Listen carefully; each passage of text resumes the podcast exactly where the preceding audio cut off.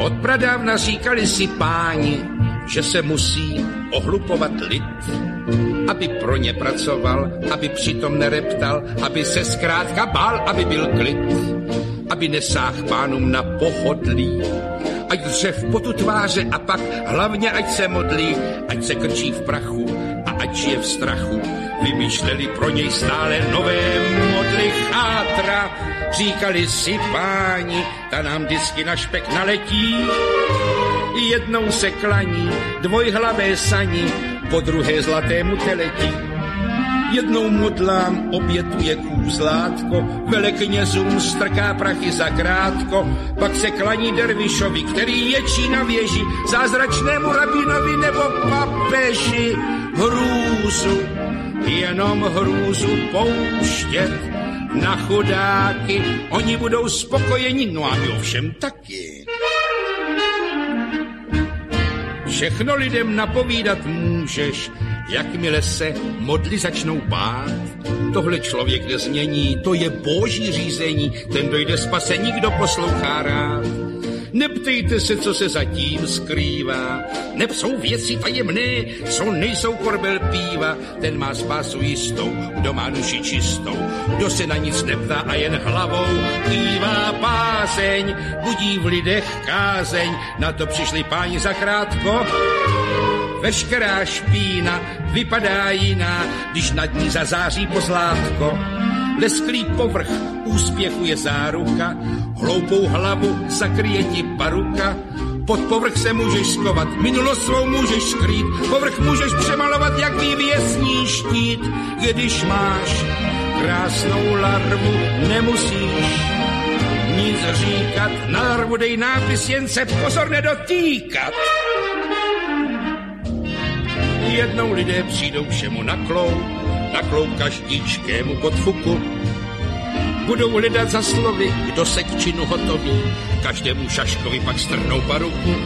Budou více povědění prahnout, uvěř jen tomu, nač si budou moci sáhnout, budou hledat zkrátka pravdu bez pozlátka, parukáře bez těch žertů pošlou k čertu. Páni, mám jen jedno přání, splékněte svou robu a svůj frak, No jaký pak fraky, nač klopit zraky, ukažte, co bude s vámi pak. Postavte se a vente něco do ruky, pěkně vedle nás a dolů paruky, pak nebude k rozeznání, kdo je pán a kdo je kmán, pravda jenom pravda, pán je náš talisman. Jednou bude pravda pouze v našich rukou, každému se podíváme, co má pod parukou.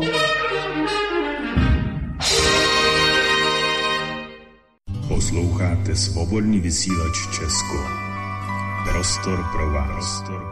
Prostor pro vás. Hezký večer vám všem, vážení posluchači, kteří právě posloucháte svobodný vysílač CS Studio Helen. Hezký večer vám, příznivcům komentářů Aliance národních sil k aktuálnímu dění, nebo chcete-li pravidelného čtvrtečního setkání s hosty Aliance národních sil. Tento pravidelný čtvrteční pořad Aliance národních sil vám nabízí horké aktuality, zajímavé informace, komentáře a názory. Pokud chcete být i vy součástí vysílání, pokud se chcete ptát hostů ve studiu a být tak aktivními účastníky diskuze na daná témata, pak jak víte, stačí napsat na mail studio.helen.svcs zavináč gmail.com com nebo zatelefonovat do studia na telefonní číslo 721 557 022. Obsahem dnešního vysílání komentářů Aliance národních sil bude především odpověď na otázky, co se ve skutečnosti děje v Kazachstánu a co to znamená pro Českou republiku. Určitě se zastavíme také u COVID-19, protože nás zajímá, zda už světové elity COVID odpískali a v České republice to ještě nepochopili, neboli co se aktuálně děje a média o tom mlčí. Samozřejmě dojde i na témata, která přinesou do vysílání vaše otázky, ať už ty písemné nebo telefonické. Nyní si pojďme představit hosty dnešních komentářů. Nejprve, tak jako každý týden, je to Vladimíra Vítová, předsedkyně Aliance národních sil. Hezký večer. Dobrý večer. Dalším, kdo bude dnes večer s námi, je Marek Adam, první místo předseda Aliance národních sil. Hezký večer. Dobrý večer. A třetím hostem je pan Boletus, analytik koncepce sociální bezpečnosti. Hezký večer. Dobrý večer. Tolik úvodem a je tu první avizované téma a to situace v Kazachstánu. Kazachstán se od začátku roku zmítá v masových protestech. Ty odstartovalo prudké zdražení pohoných hmot v zemi. Demonstrace však nyní živí nespokojenost s hlubokými sociálními a ekonomickými nerovnostmi a, jak se píše v médiích, i nedostatek demokracie. V zemi jsou nyní ruští vojáci a situace eskaluje. Dozvídáme se všechno a popravdě, co se ve skutečnosti děje v Kazachstánu a co to znamená pro Českou republiku. Kdo začne? Vladimíra Vítová úvodem. Děkuji za slovo. Já bych právě požádala našeho hosta, protože to je specialista na slovo vzatý a vlastně nám popíše tu situaci z pohledu koncepce sociální bezpečnosti. Ale já jsem ještě vás chtěla, Helenko, poděkovat za tu úvodní písničku toho Jana Vericha. A my vždycky se snažíme mít v těch pořadech, máme vlastně i takovou znělku. A jenom abychom si uvědomili, jaký poklad byl Jan Verich a Jiří Voskovec a Osvobozené divadlo. A vlastně všechny ty písničky, i když tahle je z roku 54, 55. 55, jako všechny jsou naprosto nadčasové. Ať z těch 30. let, ze 40. tak někdy se tomuhle speciálně můžeme věnovat. Ale teď bych teda já ráda předala slovo našemu hostovi a jestli by skočil rovnou do centra dění v Kazachstánu. Ano, pan Boletus. No nevím, jestli skočím do centra dění, ale ke Kazachstánu asi tolik. Eh, jednak si myslím, že je ještě brzy dělat nějaké ucelenější závěry. Eh, hodně z toho, co bylo řečeno, nevím, asi paní moderátorka citovala naše média nebo mainstream zřejmě, protože ty popisy jaksi důvodů a vůbec rozsahu rozsahu a průběhu těch nepokojů, které tam vznikly, neodpovídají realitě. Ale to je jedno v podstatě mm, takhle. Kazachstán, eh, kdyby nebyly jednání eh, v Ženevě eh, expertních skupin ruských a amerických, potom ruských a ze zemí NATO a potom teda ruských a hm, z organizace OBSE, k tomu známému ultimátu ze 17. prosince loňského roku, které dalo Rusko na stůl, tak by žádný Kazachstán v této době nebyl. To znamená, ta spojitost je tam naprosto zřetelná. Tím nechci říct, že vznikla v tom mezidobí mezi, mezi tím, kdy byly dohodnuty rozhovory v Ženevě a mezi nějakým zdražením, zdražením pohoných hmot, který bylo mimochodem z hlediska Kazachů poměrně citelné, ale určitě to nebyl ten důvod a určitě neodpovídal průběhu událostí. Prostě ta spojitost mezi mezi rozhovorama v Ženevě a e, rozpoutáním těchto nepokojů, které byly rozpoutány evidentně zvenčí, z vnějších sil, a už se to i prokazuje, už jsou na to důkazy, je prostě jasná. Takže Kazachstán má smysl vysvětlovat v kontextu s tím, co se momentálně stalo jako v centru, nebo co je v centru e, světového dění, a to jsou e, rozhovory o kolektivní bezpečnosti, které se vedou v Ženevě. Asi tak. Já bych se ještě zastavila u toho, že jsem několikrát četla, ano, to, co jsem citovala, to byl mainstream, proto jsem se ptala, jestli se opravdu dozvídáme všechno popravdě. Ale četla jsem i zprávy o tom, že povstání v Kazachstánu se točí okolo uranu a nedávno zprovozněné americké biologické laboratoře v Alma-Atě. Je to možné? No ale já nevím, co je to, ten pojem točí se okolo něčeho. Jak říkám, impulzem k tomu, aby byly rozpoutány nepokoje, bylo komplikovat, maximálně zkomplikovat Rusku, ale na druhé straně i e, části americké delegace maximálně zkomplikovat jednání, které proběhla. To znamená, jestli se k tomu, že Kazachstán je průsečík řady zájmů, tam má svoje zájmy Čína, tam má svoje zájmy tradičně historický Británie, tam má, mají svoje zájmy američané, no a samozřejmě má tam svoje zájmy i Rusko. Takže to je průsečík, ale to, co se stalo a proč se to stalo, tak znovu opakuju, souvisí bezprostředně s tím, s těmi rozhovory 11., 12., 13., to je z dneska ledna. Asi tak. No a, a můžu já se zeptat tedy na výsledek těch rozhovorů nehledě na Kazachstán. A vy jste říkal, že to jsou vlastně rozhovory o kolektivní bezpečnosti. Tak dá se to chápat jako začátek, jak se říkává, té Jalty 2 nebo něco podobného? Ne, ne, ne, ne, ne. ne?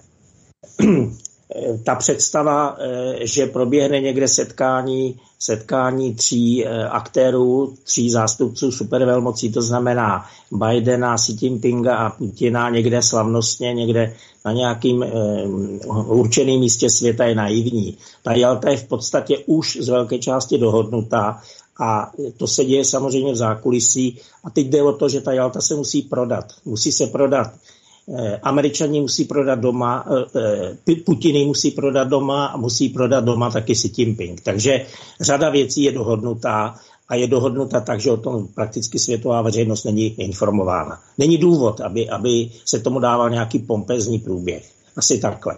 A je pravda, že se život v Kazachstánu postupně vrací do normálu, že se tedy nemusíme obávat, anebo se to ještě pořád může vymknout? Ale on byl v normálu. Tam to, co se odehrálo, bylo z velké části nafouknuto mainstreamovými médii a, a spravodajskými agenturami.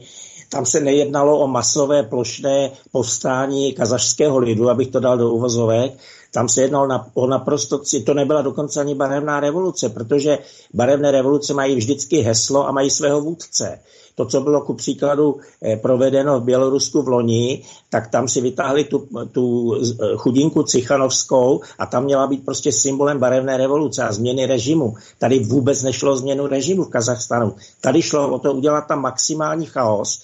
Dokonce Pjakin hovoří o tom, že to je taktika převržení stolu, kdy sedí prostě hráči pokru za stolem a někdo, kdo potřebuje, protože má přijít asi o veškerý peníze, tak prostě ten stůl, kde jsou karty, peníze a všechno možný převrhne a vznikne chaos. A o ten tu šlo. Protože smysl toho, co se odehrálo v Kazachstánu, bezprostředně souvisí s těmi jednáními v Ženevě. Jinak ten Kazachstán v této chvíli neměl vůbec žádný smysl. A takže už teď je to pasé? Není to pase. to nejde udělat pase. Jestliže, jestliže ten proces spustím to jako s covidem, COVID, eh, teď nerad odbočuju, ale COVID taky byl, byl vymýšlen někým na jiné období a někdo jiný ho uchopil a spustil. Když ho spustíte, no tak ten proces má svoji setrvačnost a běží. Jo? A i když ho chcete zastavit, tak dělá, eh, jsou velké problémy, jakým způsobem ho zastavit, aby eh, ty, ty, ty škody nebyly příliš velké. Asi takhle. A to samé je v tom Kazachstánu. Ten proces byl spuštěn, má nějakou setrvačnost, ale ta, ta silová část toho, proces, eh, toho procesu, ta v podstatě po té, co odezní tyhle ty první kola jednání, tak ztrácí smysl. Tam není o čem, tam není důvod, aby pokračoval. A když jsem se ptala na to, co to znamená pro Českou republiku, zdá se vám, že to nějak souvisí se slovy Markéty Pekarové Adamové, která tvrdí, že situace v Kazachstánu, Bělorusku, na Ukrajině a dalších zemích ukazuje, jak důležité je být součástí struktur NATO a Evropské unie. Každá organizace podle ní má chyby, ale už se nemusíme bát, že by nám chtěl někdo bratrsky pomáhat. Pro naší vládu je upevnění těchto členství prioritou a víme proč. To jsou její slova na Twitteru. No já ty její slova neberu, ale je to naprosto slabomyslný, to je vše. A já jsem se teda chtěla taky zeptat, dneska vyšel, nevím jestli rozhovor, a je, myslím, že to je z dneška, a že ministr zahraničí Ruské federace Lavrov řekl, že NATO nyní ukazuje naprostou neschopnost vyjednávat. Já bych vás teda poprosila, jestli byste uvedl na pravou míru ty výsledky, ke kterým vlastně došlo, protože samozřejmě ten náš mainstream to interpretuje úplně špatně a vůbec neinterpretuje tu podstatu. Tak jestli k tomu byste se mohl vyjádřit? No, já myslím takhle. Ženevské rozhovory eh, nejsou zajímavé sami o sobě. Oni nevznikli eh, jako z vaku a z ničeho prostě, že někdo bouchnul do stola a řekl, sejdeme se v Ženevě. Tady jde o to, to je, to je určitá etapa eh, dlouhodobého procesu. Když budeme sledovat loňský rok, tak v podstatě první, první signály k tomu, že dojde prostě k nějakému finále, byly už v loni na začátku, někdy v lednu na Novorském fóru, potom to šlo během léta, Putin měl nějaký projevy doma, pak bylo Valdajské fórum, eh, teď byla, teď byla ta velká tisková konference a teď ten, ten, eh, ta, ten, ta trajektorie Ruska se prostě eh, více a více vyjasňuje, Rusko se suverenizuje a vlastně posouvá se do role, momentálně je to skutečně globální, centrum globálního řízení, je, je Rusko. Všimněte si, všichni, všechny významné eh, figury politické jezdí do Moskvy. Jediný, co, jediná výjimka je, a to udělal Putin geniální tah, eh, kdy v předvečer telefonátu s Joe Bidenem, eh, tuším 7. prosince, to bylo loňského roku, tak v předvečer tohoto rozhovoru, kterému byl upírána prostě pozornost celého světa, co všechno se tam odehraje při tom rozhovoru, tak on si dovolil osobně navštívit Indii a osobně deklaroval spolu s prezidentem Módym, osobně deklaroval velmi těsnou spolupráci a spojenectví mezi, mezi Ruskem a Indií. To znamená, to byla vyloženě facka, ale já to neříkám proto. Já to říkám, protože to byla jediná významnější zahraniční cesta Putina, jinak všichni jezdili a jezdí za ním. Všichni telefonovali a telefonují zvenčí jemu. Čili to dává nějaký obrázek. Takže potom, když se podíváme na, na ty rozhovory v Ženevě, No tak, eh, jak říkám, oni byli dohodnuty už v létě, že, že, budou, že bude nějaké pokračování. Ty první ženevské rozhovory mezi Putinem a Bidenem měli nějaký takovýto závěr. Pak proběhly telefonické rozhovory na začátku prosince, na konci prosince, no a dohodl se termín teď v té první eh, polovině eh, ledna, no a ten, ty rozhovory proběhly. Co se stalo nečekaného, to bylo to, že Rusko, a tam byly dvě, eh, dvě eh, stránky té věci, dost nečekané, nebo dost hodně nečekané a překvapivé. Rusko poprvé v historii, a nejenom v historii rusko-amerických vztahů, obecně i v historii mezinárodní diplomacie, Rusko, přestože vědělo, že jede na jednání eh, do Ženevy, tak deklarovalo prostě to, to, to, ten obsah toho, o čem chce ono jednat, v plném rozsahu zveřejnilo a e, dalo to, v podstatě si to mohl přečíst kdokoliv, Jo, čili ono vyjasnilo, on oznámilo předem svoji pozici. To, je, to se obvykle u těch rozhovorů nedělá, ale co to interpretuje? Interpretuje to sílu Ruska. To znamená, oni si mohli dovolit odjet do Ženevy a předem říct, jaký je rámec jejich požadavků. Většinou se to dělalo tak, že se potkali ty dvě delegace, všechno se utajovalo do poslední chvíli, pak vystoupila nějaká, na nějaký tiskovce, ale v podstatě vše zůstávalo utajeno. Tady Rusko deklarovalo svoji pozici, svůj postoj zcela veřejně. Jo? To znamená, postavilo protistranu, eh, jak Spojené státy, tak NATO a do jisté míry i země OBSE do situace, kdy musí svoje postoje stejně, stejným způsobem veřejně deklarovat, což je pro tu protistranu velice nepříjemný, protože eh, američané sázeli na to, že se ty rozhovory budou táhnout eh, rok, dva nebo půl roku, rok, dva a v podstatě odejdou do ztracena. Eh, ten obsah, který tam Rusko žádá, ten je velice drastický z hlediska teda, řekněme, vojenského tak eh, prostě čekali, že se to nějakým takovýmto způsobem vypaří někam prostě do neznáma a bude toho nějaká nemastná, neslaná dílčí dohoda. To se neděje. Ale co je na tom nejzajímavější? Eh, většina, většina komentátorů hodnotí, zaprvé hodnotí jenom první kolo a, a začátek jednání, což mm, upřímně řečeno nechápu, jak může někdo druhý den po, po, eh, po jednání vyhlašovat výsledky, to je nesmysl. Ale co je zajímavé, Rusko tam, Rusko tam do týže nevyšlo v podstatě eh, s takovou tou strategií win-win. Čili nemůže prohrát. Proč? Pokud by američané přistoupili na jeho požadavky, znamená to kapitulaci z jejich strany. Ale co je důležité, a oni s tím počítají rusové, američané na to nepřistoupí a to je ještě daleko bych řekl, vyšší bonus pro Rusko z jednoho prostého důvodu. V okamžiku na to američané nepřistoupí, Rusko získává vynikající výchozí pozici, aby dokončilo plnou suverenizaci vlastní země. To znamená, aby, aby se vrátilo zpátky na tu pozici, jakou mělo před svým rozpadem, respektive jakou mělo po celé poválečné období. To znamená suverenizace ve všech, ve všech eh, vnitroruských eh, oblastech, ale i v mezinárodní politice. To znamená, že i nedohoda v Ženevě může být velice pozitivní z hlediska Ruska. I nedohoda. Nechme zareagovat no. Marka Adama.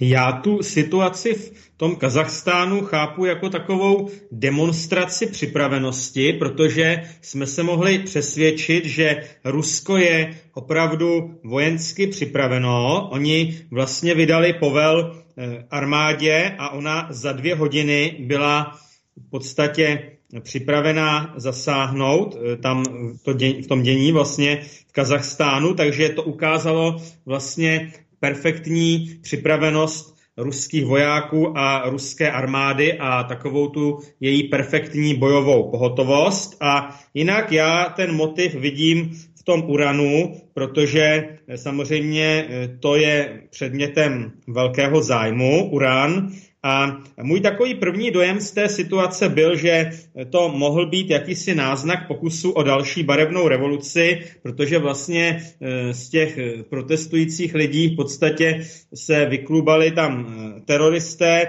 kteří e, možná tam byli i dosazeni, dostali třeba zaplaceno a v podstatě souhlasím s tím, co říkal pan analytik Boletus, že záměrem bylo vytvořit chaos. Ale jak jsme se mohli přesvědčit, tak Rusko tím vlastně posílilo svoji pozici, protože ukázalo, že je připraveno a skutečně ta, ta vojenská připravenost té ruské armády ukázala, že Putin se s tím, s touhletou výzvou vyrovnal se ctí. Předávám slovo. Vladimíra Vítová. Já jsem napsala jednu otázku do četu. Mě zajímalo, taky budu interpretovat. Mě by zajímalo, co tedy znamenají ty dohody o kolektivní bezpečnosti, které probíhají konkrétně pro Českou republiku? Chápu, že ne hned zítra, ale nějakou tu vizi. A jestliže ta Ruská federace získává stále větší suverenitu a vliv na té mezinárodní scéně, tak co to znamená zase pro Českou republiku, pro Evropskou unii jako celek? a pak celkově pro ty bývalé východoevropské a středoevropské země, jak jsme byli po válce součástí toho východního bloku. Protože některé, určitě v každé té zemi, jsou politické skupiny, které nechtějí být součástí západu, ačkoliv třeba naše vláda pořád říká, že patříme na západ a že jsme tou součástí západu. Ostatně projevilo se to i v tom vládním prohlášení. Tak jestli by bylo možné nějak predikovat nebo říci, jak to tady vypadá pro tu EU, ten bývalý eh, blok a speciálně pro Českou republiku? No, to je na mě otázka?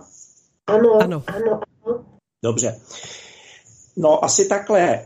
Samozřejmě eh, při těch rozhovorech eh, si ty strany řeší především primárně svoje, svoje zájmy, svoje cíle. Rusko má, má eminentní zájem, aby maximálně posílilo svoji suverenitu, to je jasné. Eh, Rusko se samozřejmě zajímá, jako vždy se zajímalo, eh, o celou Evropu. Teď nemyslím ve smyslu, že by ji chtělo anektovat, ale prostě je mu, je mu jasné, že existence Ruska ne, že je závislá. Rusko není existenčně závislé na Evropě, ale je pro něj velmi významná. Eh, myslím tím stará Evropa, včetně té naší střední Evropy.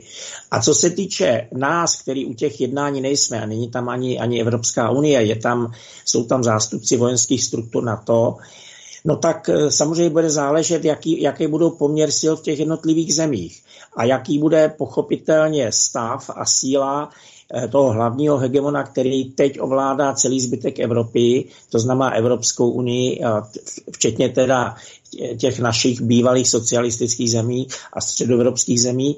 To znamená, jak v jaké kondici budou Spojené státy.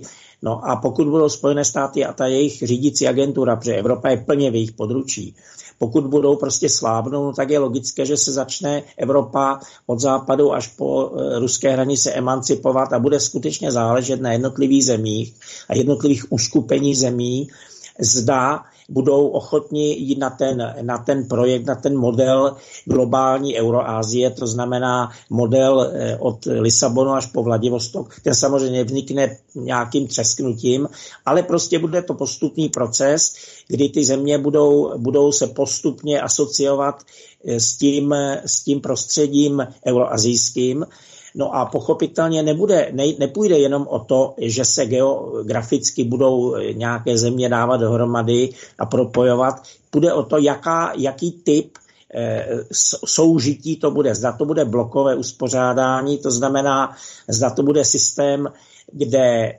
každý stát si vybírá prostě své přátelé a své spojence a své, eh, s, tím, s tím chce kooperovat na základě svých zájmů a samozřejmě respektuje zájmy toho druhého a to je blokové uspořádání. To je v podstatě volná spolupráce. To je jakási konfederace.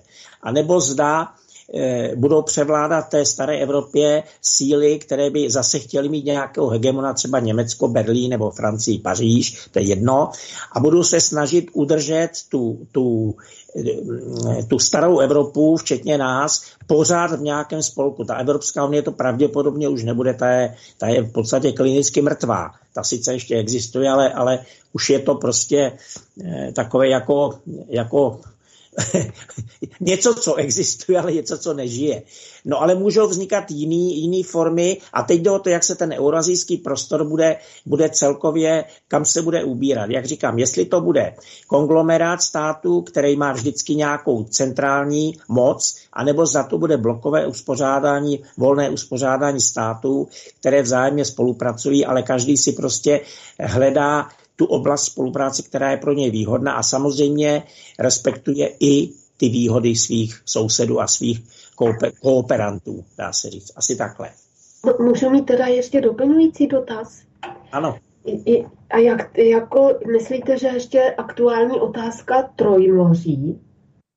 A potom eh, Myslíte, že přežijou ty národní státy, že zvítězí ta idea, přesně jak jste říkal vy, že by třeba bylo na základě těch bilaterálních smluv, jestli to chápu teda dobře, že by ty státy si řekly, s kým eh, chtějí spolupracovat a s kým ne. Ale pak je tady zase z té západní Evropy ta snaha, aby ty národní státy byly zrušeny. Myslíte, že teda k tomu nedojde, že ta budoucnost je jak se říká, v té lokalizaci a ve spolupráci těch národních ekonomik. Takže to trojmoří, eh, jestli teda vidíte existenci budoucí těch národních ekonomik, a potom by mě ještě zajímalo, jestliže tady eh, vlastně měl být vybudován ten evropský chalífát a už je tam eh, takové množství migrantů, že je opravdu ohrožena ta původní domácí populace, tak jestliže zanikne ta EU a byl by ten projekt Euroázie eh,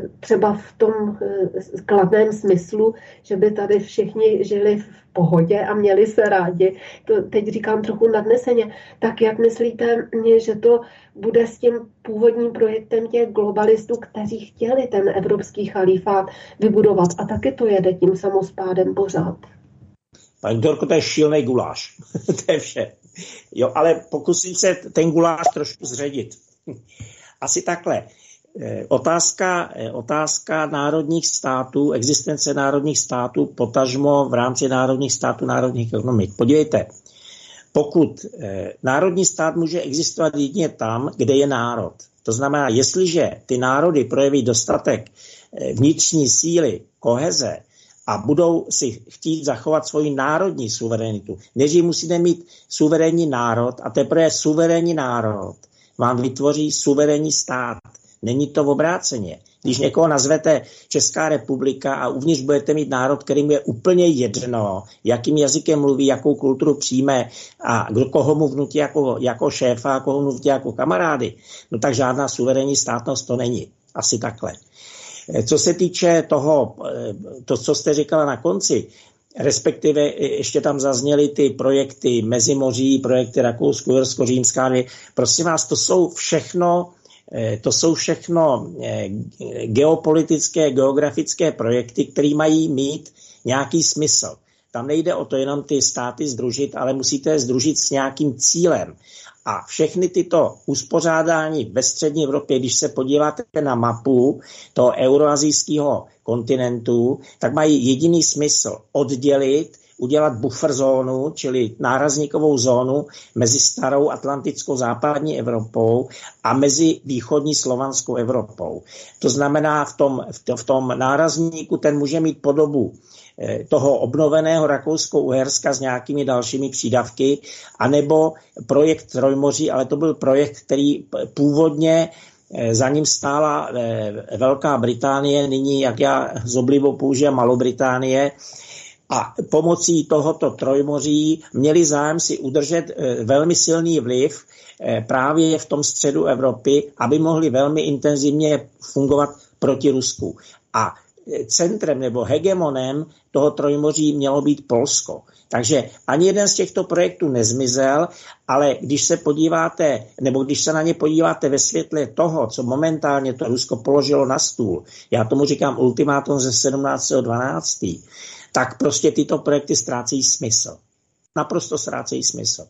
Takže, eh, no a co se týče toho třetího, co jste říkala, podívejte, ten kalifát, to je, to je ten, ten projekt sám o sobě eh, z globálního hlediska nemá smysl v tom, že by se někdo potřeboval dostat nějaký jiný etniku, jinou kulturu.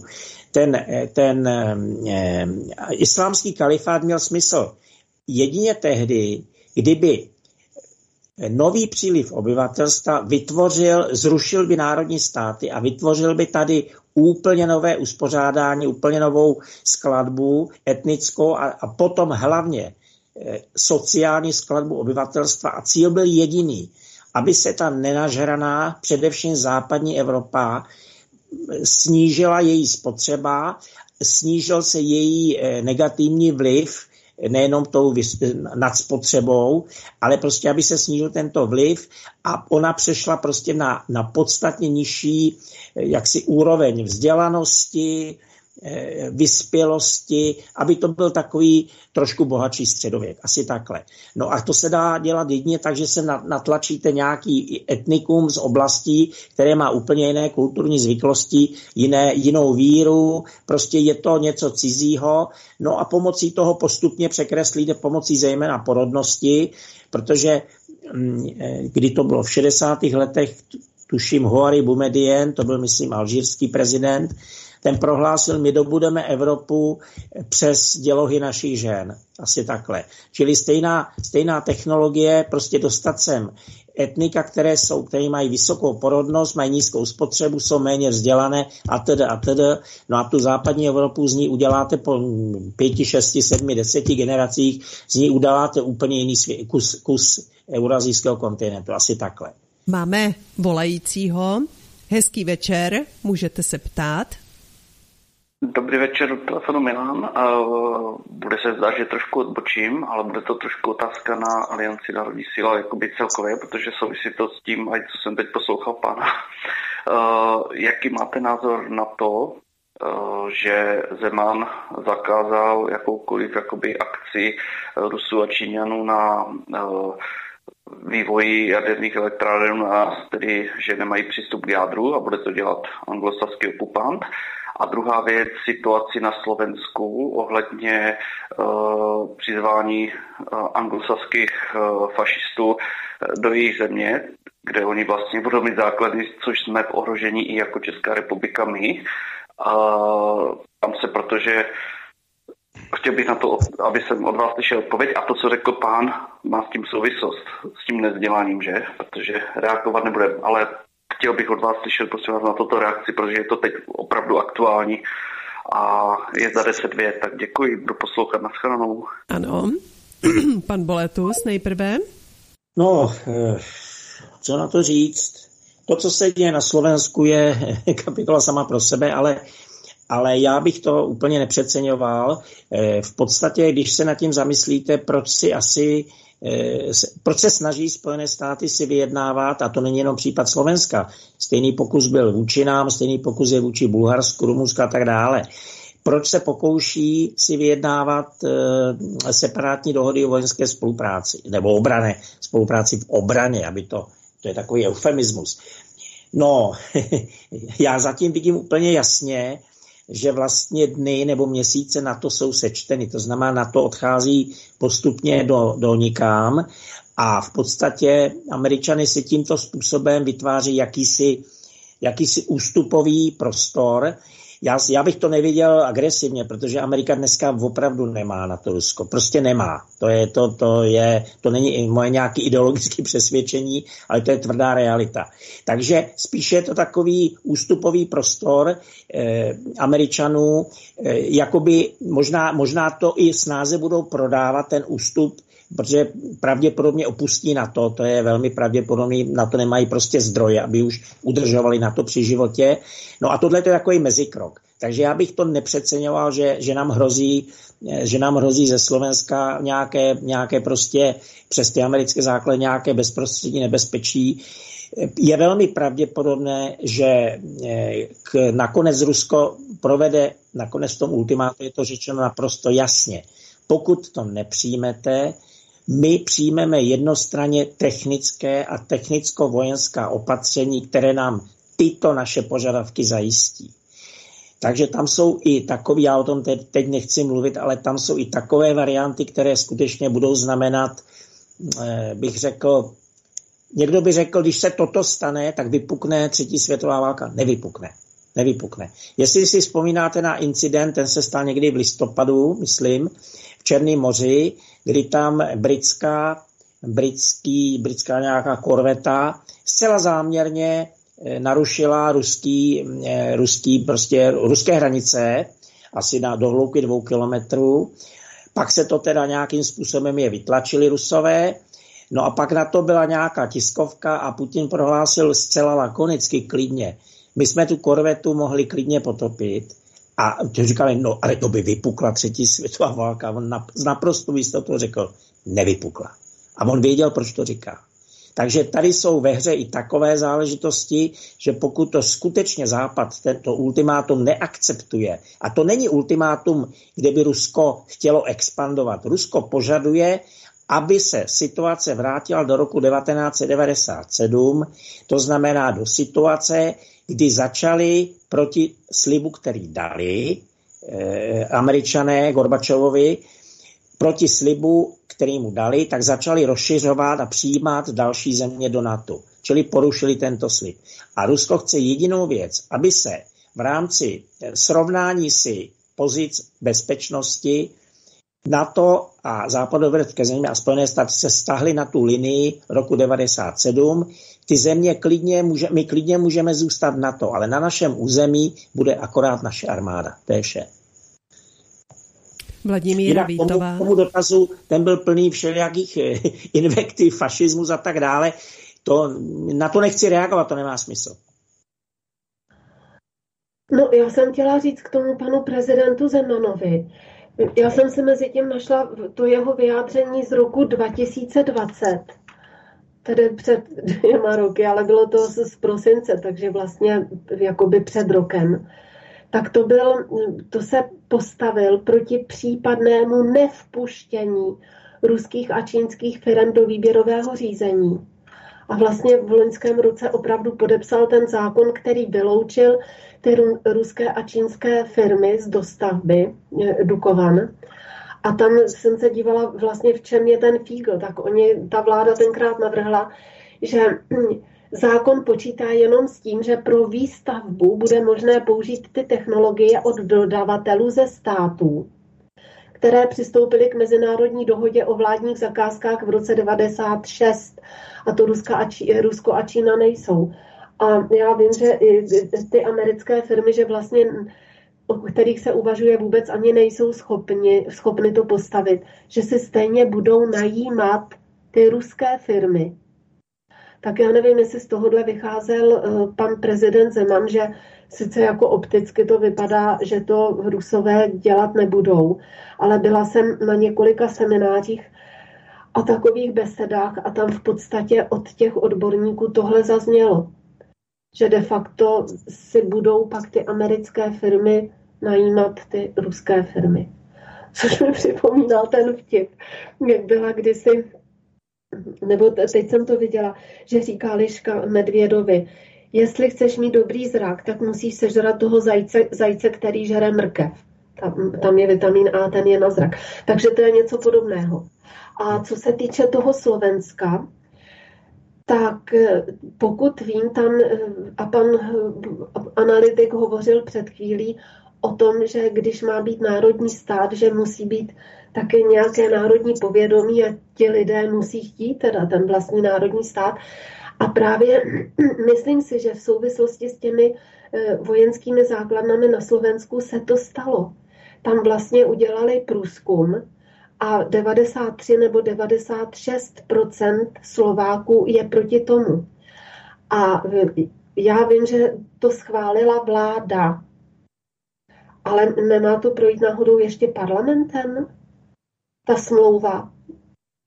Takže pokud by to mělo projít parlamentem, tak ten proces ještě není dokončen. Ale, ale pravda je, že ta vláda to schválila navzdory mínění absolutní většiny slovenského národa. Ano? Ale tak eh, já myslím, že když to projde parlamentem, a to je velmi pravděpodobné, že to projde, ale tím není ještě vůbec nic naplněno. Jako... Jo, ale zatím, zatím to jenom schválila vláda. Já, já to když, to, když se cokoliv podepíše, schválí, tak se ještě vůbec nic neděje. Já tohle chci říct. A druhá věc, tomu prezidentu Zemanovi, to jsem bohužel na to neodpovídal, jak jsem to nepostřehl, ale já bych se zeptal toho posluchače, a co měl udělat prezident Zeman? Posluchače máme na telefonu, necháme ho tedy zareagovat, no. protože chce ještě poznámku. Můžete. Měl Dobrý večer. Ano, dobrý večer. Ještě jednou nebudu rozebírat teda celou otázku, jak jsem se ptal, na to jste odpověděli. Mě volám jenom z jednoho důvodu, eh, že tam padlo, že nechcete rozebírat slovo fašismus. Teď se vás chci zeptat jako ne. Aliance národních sil. Eh, eh, nejenom mě, jste domluvili, já vás pak poslechnu. Jako Aliance národních sil. Vadí vám to slovo, že jsem práv, opravdu správně nazval tento systém, nebo ne? A pak se dostanu k druhé Já jsem to ani, já se, víte, jak každý registruje něco jiného. Já jsem to tam ani nezaregistrovala. Můžete to teda ještě jednou zopakovat? Jak, já jsem, textu? Ne, ne, ne, jenom otázka. Vy jste tam odpovídali na moje otázky a já jsem tam použil slova fašismus. A v jedné z těch otázek vlastně eh, bylo, že se nebudete vyjadřovat ohledně, ne vy, paní Vitová, jako, ale že se nebudete vyjadřovat, že jsem tam použil to slovo fašismus. Eh, tvrdíte, že tu není fašismus? Že žijeme v demokratické zemi, nebo chcete říct, že je to bolševismus, protože mnoho lidí se vyjadřuje systém bolševismus a vůbec neví, co to je bolševismus a bojí se používat slovo fašismus, které je na místě. Vy chcete bojí se ho použít. Ne, ne, ne, ne. Správně označit ne. dobu, ve které žijeme. Ne, ne, já jsem jenom narážet na to, že jste na, nechtěli odpovědět, že jsem tak nějakým způsobem naznačil tuto dobu fašistickou, která opravdu fašistická je. Ale víte, uh, proč? Pan, pan, kolega, pan kolega není člen aliance, tak proto asi to řekl. A já jsem to v té vaší otázce nezaregistrovala. A proto jsem se ptala jenom, v jaký souvislosti vy jste to řekl. Já jsem si fakt toho slova vůbec nevšimla. Ne, já to použil, protože opravdu jsme v korporátním fašismu. Tak, dobře, tak já teda, Děkujeme za jako poznámku. Ptejte se, pane Boletus. No, jestli se můžu vyjádřit, já jsem vůbec nepolemizoval s tím, že jste nazval nějaký systém, kterým žijeme fašistickým. Jestli jste poslouchal předchozí pořady, já se o tomto systému, ale úplně v jiné souvislosti jsem se vyjadřoval jako fašistickém, ale já jsem v této otázce, která zazněla, nechtěl posuzovat tu, ten, ten přívlastek fašismus. Myslím, že tam byl zbytečný té souvislosti. Tím jsem se nechtěl zaujímat. Dobře, vůbec nespochybnuju to, Jinak vůbec nespochybnuju to, že tento systém má veškeré prvky, ale vůbec ne z důvodu, který vy uvádíte. Eh, tady je covid fašismus, ten je prokazatelný. A ten jsou s americkými základami. Tak ještě jo, malá poznámka od posluchače a pak necháme reagovat Jo, jo, jo, dobře, takže uh, souhlasím teda, rozumím vám, teď jsem pochopil, jak jste to myslel. Já třeba si to myslím, že je to fašismus i mimo ten covid, ale budíš, je to věc názoru. A druhá věc, jste se ptal ohledně toho prezidenta, co mohl dělat. Uh, je pravda, že když ho tady těchto věcí rozhodoval, byl ve stavu, jaký byl, ale uh, když už vím, že jsem na smrtelné posteli, já nemůžu říct ne. Co měl dělat? On nemohl říct ne. Dobře víme, co je Zeman zač, jak fungují ty politiky, sami to tu popisujete. Já vím, že Já to... jsem se vás jenom zeptal, co měl dělat. Vy jste řekl, měl říct ne, v pořádku. Ano, ano, to, to je odpověď na to, co měl dělat. Klidně mohl říct ne, když teda se celou dobu tvářil uh, jakoby vlastenec. Ale kdo toto udělá, už není vlastenec. Já nechci řešit, máte pravdu, že nemůžu řešit, víme dobře, že v politice jsou to všechno, bych použil slovo opravdu zmrdí. Teď už je to na místě. Vy už teď nemůžete nazývat slušnými slovy. Ale je pravda, že tu možnost měl, je to dědek, je pravda, že na něho mohlo být jakým způsobem uh, jakoby tlačeno a já bych se ani nedivil, kdyby to všechno nebyla pravda, že on tam někde ležel a bylo to všechno divadlo, že si ti politici, když on ležel u té posteli, tyto informace vymýšleli. My nemáme žádnou kontrolu o tom, jestli to taky nebo ne. Je to prostě taková trošku mafie. Takže já bych se úplně jednoznačně, jednoznačně mu ho nezastával, ale ta možnost tu byla. Jak vy říkáte, že nebylo co možnost dělat. Já, ne, já jsem neřekl, že nebyl, já jsem se vás zeptal, jak měl jednat. Vy jste řekl, měl říci ne, tím to pro mě končí, jestli dovolíte. Dobře, když chcete, dobře, jo, tak jo. No, ale, vidí, ale, já jsem, ale já jsem říkala, že vlastně ty firmy, i když budou americké, takže si najmou ty ruské. A jestli tohle to ví odborníci, tak to asi ví pan prezident. A možná nechtěl, jako vlastně když ta podstata je, že to ti rusové stejně budou dělat, tak třeba už ne, jako nechtěl se v tom ani babrat. To je teda můj názor. Jenom poslední věc a budu končit, teď už uh, neruším, ale myslel jsem tak ve slova smyslu, když řekne ne, ne, že konec ruským, konec americkým, ale máme tady nějaké eh, rozhodování a budou rozhodovat inženýři a budou rozhodovat ti, co tu elektrárnu budou stavět a budou dávat přímé informace. A my jsme zaměstnavateli naší vlády, takže je to na nás. A to, že my to odmítneme, on nám řekne ne, protože my nemáme zájem, anebo bychom to neuměli, to je druhá věc. Takže toto byla moje jakoby, otázka. Tam to ne znamenalo, že ne. Můžou se účastnit výběrové řízení všichni, a to není nic proti ničemu. Takže budu poslouchat. Děkujeme. Dobrý večer. Zatím naslyšenou. Chce ještě reagovat Marek Adam? Já bych se k tomu rád vyjádřil. Eh, ohledně toho Miloše Zemana, já když ho sleduju teď už vlastně v takovém dlouhodobém kontextu, tak eh, já si říkám, že Miloš Zeman možná není tím, eh, za koho ho ta mainstreamová média mají, kým je nálepkován, protože my neustále tady slyšíme takové ty stereotypy, jako že to je nějaký ruský agent a, a kremlofil a, a že je proruský a tak dále, ale co když Miloš Zeman vůbec není proruský? Co když je třeba naopak spíše proamerický? Vždyť vzpomeňme si, že v roce 2013 vlastně, když Miloš Zeman se stal prezidentem, tak tak eh, kvůli tomu, eh, kvůli téhleté kauze v podstatě padla nečasová vláda a Eh, já, když si třeba vzpomenu takhle zpětně, když se ohlédnu na kroky a činy Miloše Zemana, třeba už na konci 80. let, i jakou roli sehrál Miloš Zeman v podstatě v počátcích sametové revoluce v roce 1989, tak já si opravdu nejsem jistý, za koho, začí zájmy Miloš Zeman kope, jestli za zájmy východu nebo za zájmy západu. Je to teda jenom čistě můj takový subjektivní dojem a e, já si myslím, že Miloš Zeman není ani pro ruský, ani pro americký, že jeho role je určená tak, že on je prostředníkem, on je prostředníkem mezi oběma velmocemi mezi tím Ruskem i mezi tou Amerikou. A ta jeho role je skutečně být tím prostředníkem. Takhle to vnímám já. Vladimíra Vítová ještě. Já jsem ještě chtěla jenom zase na Margu těch Slováků dodat, jenom pro posluchače, že často se plete, když třeba ministerstvo vydá nějakou vyhlášku. To ale neznamená, že to schválí vláda. Takže pak je zase něco může schválit vláda, ale to zase neznamená, že to platí, protože to musí schválit parlament. A že se mezi tím jako nerozlišuje, ale vlastně ta média už tím tvoří to tragické a hororové informační pole.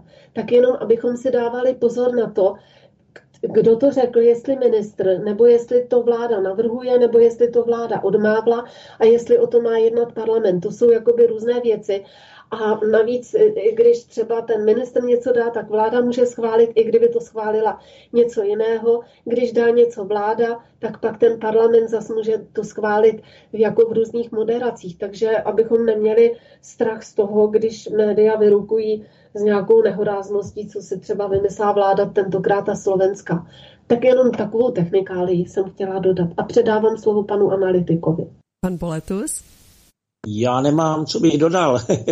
nechci, nechci, se, nechci se eh, zaobírat Milošem Zemanem, to je celkem téma na, na dlouhé hodiny, ale nemám k tomu dál, co bych dodal. Nakonec ani tou dobou, ve které žijeme.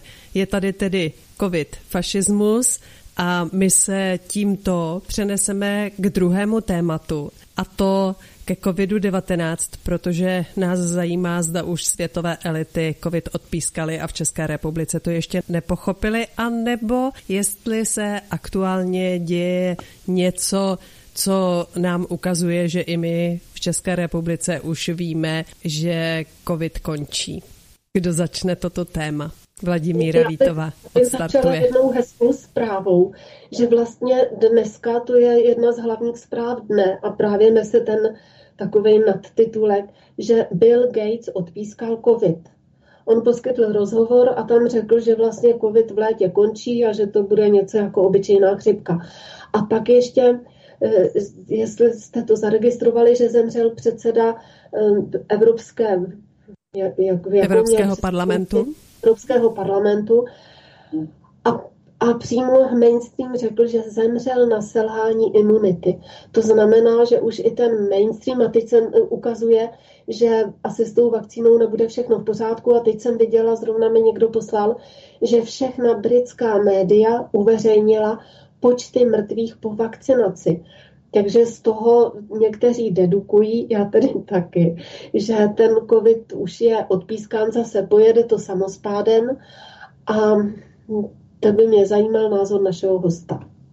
Já k tomu ještě přidám, že Emma varuje před posilovacími dávkami, mohou oslabit imunitní systém. Píše se také ve zprávě na novinkách CZ dnes. Pan Boletus. No tak k tomu covidu, já říkám pořád to samé. Covid byl, byl nainstalován do, do jaksi především informačního prostoru potom i do reálně do, do, do, do, do prostoru, řekněme, společensko-veřejného, jako nástroj, který měl řídit určitý procesy nejenom na úrovni jednotlivých zemí, ale globálně. No a dokud se eh, přes ten COVID dařilo ten nástroj dobře využívat a ten, ten fungoval prakticky půl roku perfektně, nejprve fungoval i čistě informačně, potom přišla ta fáze takového toho zdravotního prostě zdravotního fungování covidu, kdy, kdy se podařilo díky němu v podstatě překopat eh, zdravotní systémy, na, na, na mm, implementovat tam eh, masový testování, implementovat tam postupně očkování, implementovat tam nakonec, nebo je zájem, aby to bylo povinné. No a po něm po této fázi by měla přijít další fáze, to je ekonomická covidová fáze. To znamená, eh, postupně se bude odpískávat ta zdravotní fáze, tam měla velice, velice účinný politický dopad, protože se podařilo v řadě zemí to obyvatelstvo zlomit. Z velké části podlehlo té eh, mašinérii povinné, nebo nepovinného, prostě očkování jako takového, čili se zcela změnila Eh, eh, změnila se v podstatě sociální struktura společnosti v mnoha zemích, rozdělily se ty společnosti, nebo ta lidská společnost se rozdělena očkované, neočkované, čili došlo k tomu rozpadu vlastně společenskému. No a teď to postupně zpět, protože on už se vyčerpal. Tahle ta stránka se už vyčerpala u toho covidu, už to nenese ty efekty, no tak se postupně bude nasouvat ta, ta třetí fáze, a to je ta ekonomická fáze, protože ten covid není sám o sobě, to nebyla operace vymyšlená, aby fungovala sama o sobě, izolovaně. To byla součást velkého resetu, který ovšem měl být který měl být spuštěn až někdy kolem roku 2050. Ovšem ten COVID byl vytažen eh, někdy v kolem roku 2017-18 jako už připravená věc z jednoho prostého důvodu. Použili ho americké státní elity k tomu, aby nebyl zvolen Donald Trump pro druhé volební období. Přes COVID se jim podařilo dosáhnout to proslulé korespondenční hlasování v těch posledních volbách a přes korespondenční hlasování se podařilo ty volby zmanipulovat. Čili oni vytahli ten COVID jako jako něco, tu operaci COVID jako něco, co mělo být uvedeno do, do, do pohybu podstatně později, až někdy v, skutečně v polovině 21. století. Logicky, když se, když se zamyslíte, jenom idiot by organizoval takovouhle akci, pokud by neměl s jistotou v kapse ty vakcíny takzvaně proskoušeny, to znamená, neměl být certifikáty, že jsou neškodní a tak dále. To je jedno, jestli jsou ty certifikáty spadělaný. Ale všimněte si, ta operace COVID byla spuštěná a teď se ukazuje, že prostě je, je jsou to vakcíny vysloveně experimentální, že už to samo o sobě je zakládá, eh, jakoby je to trestně právní čin, to je první věc. Takže je vidět, že ten COVID byl spuštěn někým v nesprávnou dobu a je nesprávně řízen. To znamená, tomu odpovídají ten průběh, to znamená, teď se objevují informace stále hustší, stále rychlejší o tom, co vlastně zatím je. No a pomocí tohoto přestává ten COVID fungovat jako takový, ale co bude fungovat, to budou důsledky této fáze a ty budou ekonomické. To znamená, ve finále ta světová ekonomika, ta, ta globální ekonomika utrpí veliké propady, veliké propady a ty byly součástí velkého resetu. To znamená, on nakonec nějaké ovoce přinese, něco přinese v tom, v tom, té fašizaci společností. Ty společnosti už se nikdy nevrátí k tomu, tomu eh, pojetí prostě eh, těch mezilidských vztahů, jako byly dříve. Dneska, dneska to vidíte, dneska ta dělící čára mezi, mezi eh, těmi, co jsou pro a co jsou proti, už běží na úrovni rodin.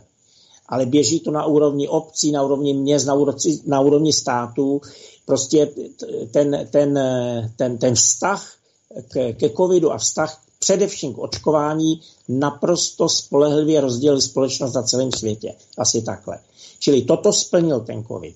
COVID opět ukázal, že je možné eh, x let po druhé světové válce zrealizovat formu fašismu, ale nikoli formu e, e, fašismu postavenou na etnické bázi, jako to bylo v Německu a řekněme v Itálii, ale na, na zdravotní bázi. To znamená, výjde se z té, z té ideje Eh, pro zdraví uděláme všechno a po zdraví klidně eh, vybijeme půlku země koule. A těm lidem se vysvětluje, že to očkování, kterým se ta, eh, ta populace zabíjí, že je pro něj užitečný. A ty lidé tomu tleskají a ty to podporují. To je podstata toho zdravotního fašismu. To je podstata toho covid fašismu.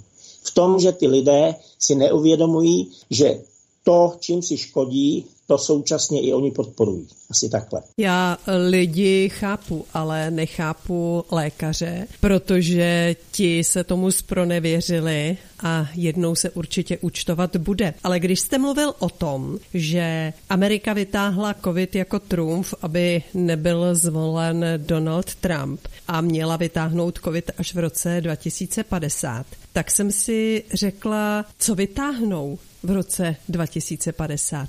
Nebo už je to konec? Už nevytáhnou my, nic? My jsme si neporozuměli. Amerika nevytáhla, vytáhly určité elity, konkrétně elity, které stály proti Donaldu Trumpovi, takže to, ty skutečně vytáhli ten COVID, ale eh, to není, COVID není americká záležitost. COVID je eh, zabudován ve velkém resetu a velký reset není řízen Amerikou, velký reset je řízen právě globálními elitami. A ty nejsou americké. Aha, a přesto vytáhnou něco dalšího v roce 2050? Myslíte si? Jestli ještě budou nějaké globální elity. Takže se jim to mohlo natolik vymknout, že se vlastně už dál nic dít nebo nic dít tohoto typu nebude? Může se dít lecos, to těžko, to bychom museli věštit, ale každopádně ten, ten, ten průběh covidu se dá nazvat, že byl spackán, protože takhle vůbec neměl běžet. Ten měl běžet jako organizovaná depopulační globální, eh, globální operace, asi takhle. S veškerým zajištěním. To znamená, vůbec by tam nebyly ty problémy těch informačních průsaků, těch průšvihů, eh, ne, ne, nečekaných úmrtí a tak. To, to vůbec tam nemělo být. To mělo být do té míry zpracováno, jako byla zpracována španělská chřipka, jestli si vzpomínáte. Ta byla zpracována úplně stejně a zpracovávali globální elity na začátku 20. století. Vladimíra Vítová. Takže Klaus Schwab, jak říká, že my máme, toho cituji, my máme jenom úzké okno příležitostí, abychom to prosadili. Takže to okno teda se jim nějak přivřelo. Tak celý obsah toho velkého resetu, že se teda nezrealizuje že jako spackali ten covid, takže tím pádem nemůže být zrealizován přerod ekonomiky na tu sdílenou, což, což si myslím, že je fakt dobrá zpráva. No, oni nespackali, ty organizátoři nespackali, ale organizátorům to bylo za to a spackal to někdo jiný. Rozumíte? To je jako když vám veme malý dítě, eh, malý dítě z kapsy revolver, který máte legálně držený, chcete ho použít, já nevím, eh, příští týden někde a to malý dítě si ten revolver z té vaší kapsy vytáhne a začne A myslíte, že to spackal ten šváb tou svou knihou, nebo že to pak jako, jako aby to dali do nějakého rámce, taky rychle vydali? To ne, to ne. To, to si myslím, že vůbec nesouvisí. Ten velký reset byl velmi pečlivě promýšlen, to je, to je plán velmi starý, velmi, velmi dobře propracovaný, no ale prostě určité, určité elity na nižším eh, stupni, ale dostatečně silné, potřebovali před rokem 2020, věděli, že vyhraje Trump, potřebovali nutně, nutně dosáhnout v Americe situace, kdy se bude prostě, kdy bude možné ty volby zmanipulovat, jinak je nezmanipulujete, než když prosadíte možnost korespondenčního hlasování. To znamená, ty elity americké, ty americké státní elity, Clintonité, nebo Clint, Bush Clintonité, to jsou, to jsou prostě kombinovaný prostě klany. No tak prostě potom sáhli, no a vytáhli to jako svoji zbraň, ale nevytáhli to v kontextu velkého resetu, kde to bylo pevně zabudovaný a pevně, pevně bych řekl logicky podepřený prostě se, s veškerými prostě pojistkami a oni to vytáhli, jak to malý dítě, že vám vytáhne ten revolver z kapsy. Jo, asi takhle. No a začalo střílet to dítě, protože prostě zmáčkol kohoutek. Oni spustili tohle, podařilo se jim samozřejmě ty volby zmanipulovat, protože podařilo se jim to korespondenční hlasování dostat do těch, do těch amerických zákonů, no ale splnili si dílčí cíl, no ale jak vidíme, tak dál už, dál už to má svůj, svůj, svůj setrvačný průběh. Asi takhle. Takže já bych neplet dvě věci, já bych neplet ten COVID. COVID ten, je, ten byl součástí resetu, ale ten reset jako takový, eh, ten, mm, ty další, další věci z něho klidně můžou mm, být pokusy to realizovat, to bych jako neodpískal, jako že to je celý prostě, eh, jak se říká v, v kanálu, ale ten covid se prostě nepodařilo zrealizovat tak, jak si představovali, protože ho nedělali, ne, ne, neprováděli v době, a, který, která byla pro něj určená a neprováděli ho ty struktury, které ho měli provádět. Asi takhle. No a to se teda zeptám znovu. Takže myslíte, že ten Klaus Schwab a to Světové ekonomické fórum, že byli nuceni s tím pak vystartovat, jako aby zakryli něco, anebo že k tomu byli donuceni, anebo že to prostě zvorali. Zvorali. zvorali. I to Světové ekonomické fórum, ty lidi tam, ty to zvorali. Prosím vás, eh, Světové ekonomické fórum to, a, a Klauša, to jsou figurky. To jsou figurky a to jsou sešlosti, které ty věci nevymýšlejí. To jsou tlampače, přes které se to buď dává do světa. Takže by měli být trestáni. Měli by být trestáni, když to takhle zvorali. Měli bychom se na to počkat. Mělo by to být v brzké době. To já nevím. Ještě když jste mluvil o tom korespondenčním hlasování, že vlastně to byla jediná možnost, jak zmanipulovat ty volby, Právě proto Vít Rakušan chce prosadit korespondenční hlasování, aby i u nás mohly být zmanipulovány volby? No, tak jako možná, že, možná, že je to hodný člověk a vidí v tom nějaký jiný plus, no, ale jako já bych na to moc nesázel. Marek Adam ještě nezareagoval. Eh, podívejte se, tento rok 2022 bude rokem, kdy spousta věcí začne vycházet najevo, protože už jsou k dispozici zjevná empirická statistická data o vakcínách a jejich účincích, což ještě třeba před rokem nebylo. A vlastně ty elity byly donuceny ten nepovedený projekt COVID odpískat a eh, ono to bylo dlouhodobě připravováno různými psychopaty a bylo to spuštěno předčasně, příliš brzy a já bych tady třeba i trošku jako se pochválil v podstatě nás, kteří jsme předtím varovali, protože i díky třeba té naší osvětové činnosti vlastně celé té alternativy se nepodařilo naočkovat všechny, to znamená, oni vlastně e, neměli jaksi e, odstraněny všechny ty důkazy, a e, ta rychlost, s kterou pak hystericky do toho šli, jsme to viděli třeba u e, ministra Vojtěcha a expremiéra Babiše, tak právě ta rychlost je to, co jim v podstatě zlomilo vás. A e, ty důsledky samozřejmě budou značné, budou jednak ekonomické, jednak demografické a jednak i psychologické, protože to prozření bude velmi bolestné. A jak jsme se tady bavili před chvílí o tom fašismu, tak právě to rozdělování lidí na nadřazené a podřazené, což tady teďko vzniklo, očkovaní, neočkovaní, tak to je největší rys toho fašismu. No a samozřejmě stojí zatím ti globalisté a já pevně věřím, že přijde nějaký novodobý eh, norimberský tribunál, že zlo bude potrestáno. Předávám slovo. Máme volajícího, tak ještě dříve, než nechám zareagovat, eh, dejme mu prostor. Hezký večer. Hezký večer, Milan. Jak jsem teďka poslouchal, tak mě zaujala jedna věc. Myslíte si, chtěl bych si šel váš názor, co když je to past globálního prediktora na státní elitu, protože, jak vidíme, ono to opravdu ten covid systém určitým způsobem naplno nevychází, jak by měl jestli to není něco, co by mělo je hodit přes palubu a my to třeba nechápeme, protože my si představujeme, že by všechno mělo vycházet a oni třeba můžou počítat z 50 lety. A pak navážou po 50 letech na určitou uh, situaci a my to vidíme hekticky jenom v našem rozmezí, co žijeme. Jo, uh, chtěl bych slyšet váš názor, protože ono to trošku, to, co jste do teďka řekli, dávalo i smysl protože ono nějakým způsobem to nevychází, ale teďka zpětně vidím, jak jdou přes palubu tí, co byli těžcí propagátoři covidu, ale ještě furt v těch médiích to vidět nejde. Ale když se podíváte do jiných uh, jakoby médií, jakoby, co nejsou úplně vidět, ale třeba odborníci, tak opravdu je postupně sesazují, jsou v háji a odchází lidi, o kterých bych to nikdo ani nečekal. A samozřejmě mediálně to tak není podané, takže to vypadá, jak kdyby to furt jelo. Jo? Tak bych chtěl jenom slyšet názor jestli nejsou tady tady tyto možnosti. Budu poslouchat, děkuji. Také děkujeme. Pan Boletus? No určitě, to souhlasím s posluchačem stoprocentně, protože ten covid je, ten covid má mnoho tváří, tam si najde, najde svůj účel a svůj cíl, eh, kdy je možný ten covid jako nástroj použít skoro každý. Jo?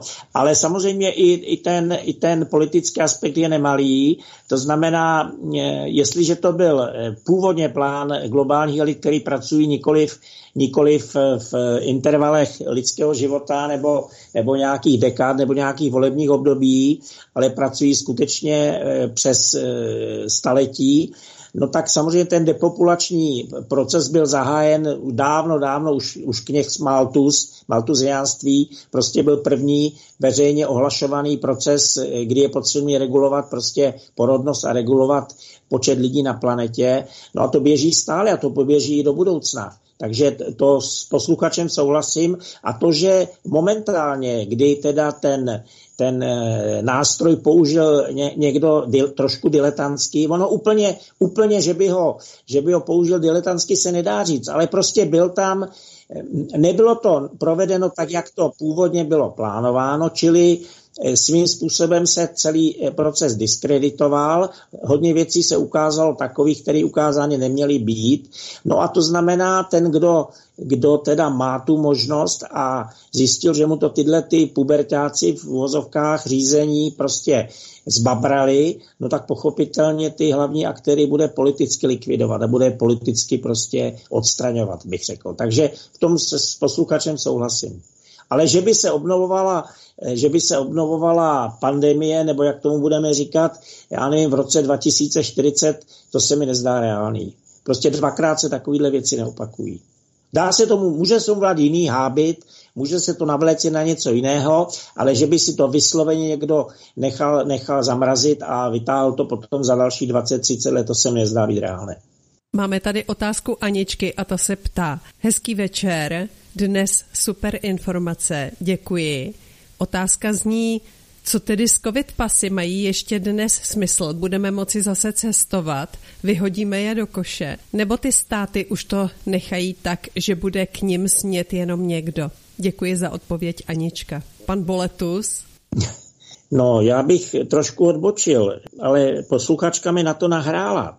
Prosím vás, ten, ten, ty dva roky, které, nebo ten druhý rok, který, nebo skoro, skoro už třetí dobe za chvilku, který prožíváme, on má v něčem hluboký smysl. On nám nastavil zrcadlo, že prostě ten systém, a teď nejde o systém České republice, v Evropě, v Rusku a tak dále, v Americe, ale celkově to lidstvo se dostalo na určitou křižovatku a bude muset, bude muset volit nějakou jinou tra- trajektorii, protože tahle trajektorie vede k likvidaci té planety. To znamená, posluchačka řekla jednu hlubokou pravdu, já jí děkuju, ona to myslela upřímně, ale všimněte si, spousta lidí si představuje, že něco skončí, že ten covid skončí a bude to, jako to bylo dřív. A já je musím velice nepěkně, nepěkně prostě umravnit, že ono to skončí jednou, ale už to nebude nikdy tak, jak to bylo dřív protože ještě jsme neprošli tím třetím stádiem, tím ekonomickým stádiem. A to bude teprve to velké procitnutí. To znamená, jestliže, jestliže paní posluchačka se těší na to, že bude zase jezdit eh, a že, se, že bude zase ta mezinárodní turistika, jak byla, tak eh, si myslím, že bude velmi zklamána.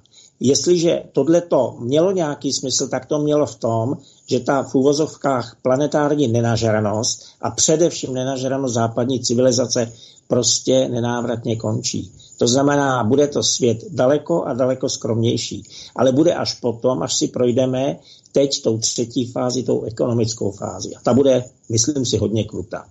Vladimíra Vítová?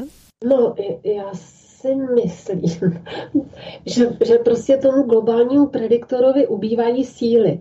A i když jsme tady hovořili ze začátku o té politice mezinárodní a o suverenizaci Ruska, tak já osobně si myslím, že se mu to jako nepodaří, že, že bude krutá ta ekonomická e, část, to určitě, ale že se mu to teda, to už jsme taky řekli, nepodaří, si myslím teda v té plné parádě. Myslím si, že ty covid pasy budou fungovat podle toho, jak je to v jaké zemi nebo v jakém světadílu rozvito.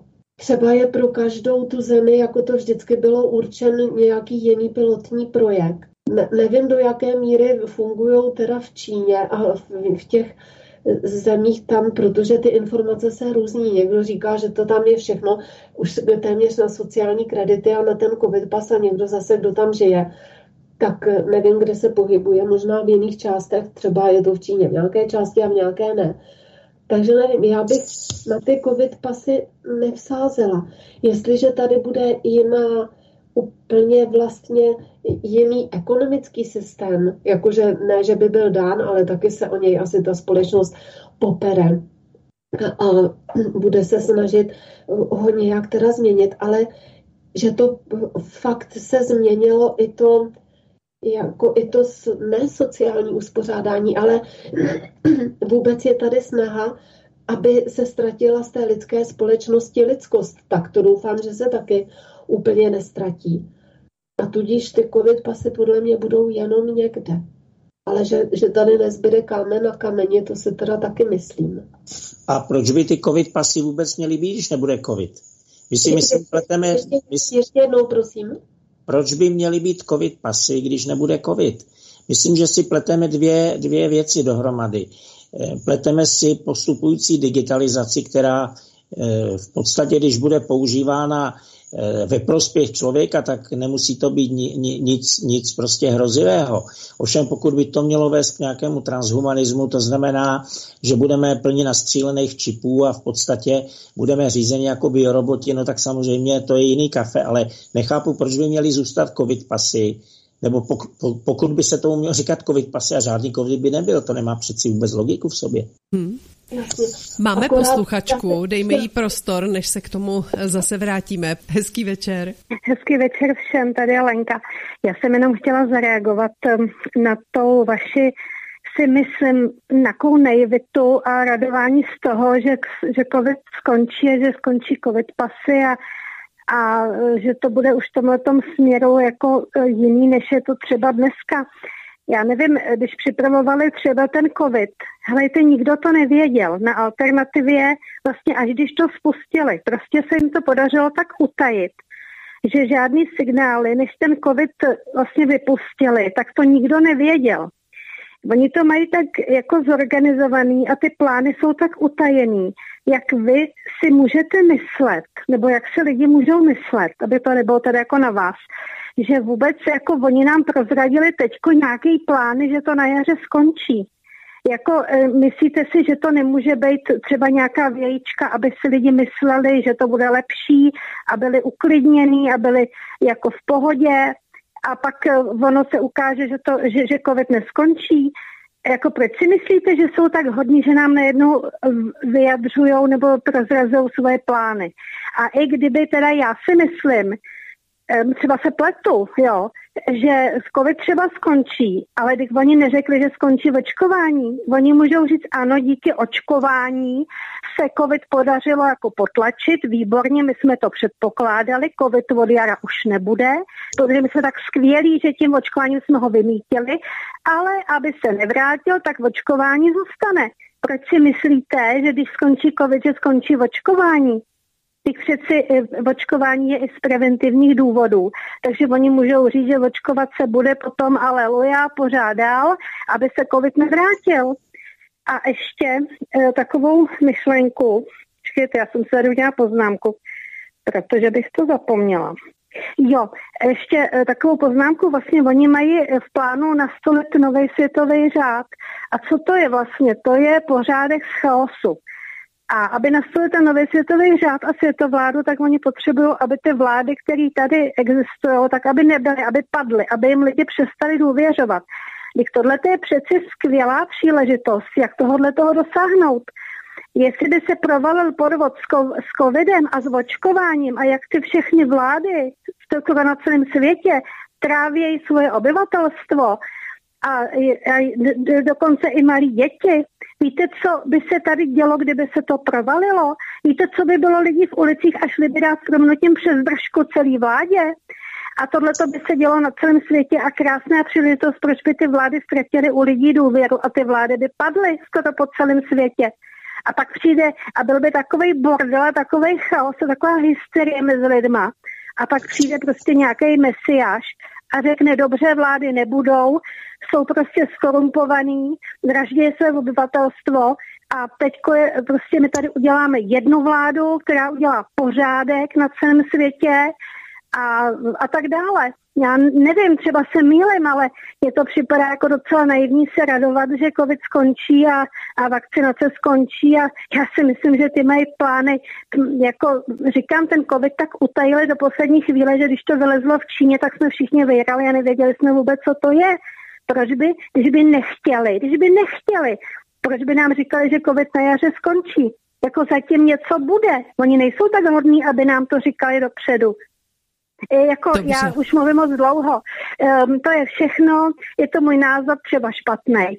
Hezký večer. Děkujeme, zatím naslyšenou. Pan Boletus zareaguje.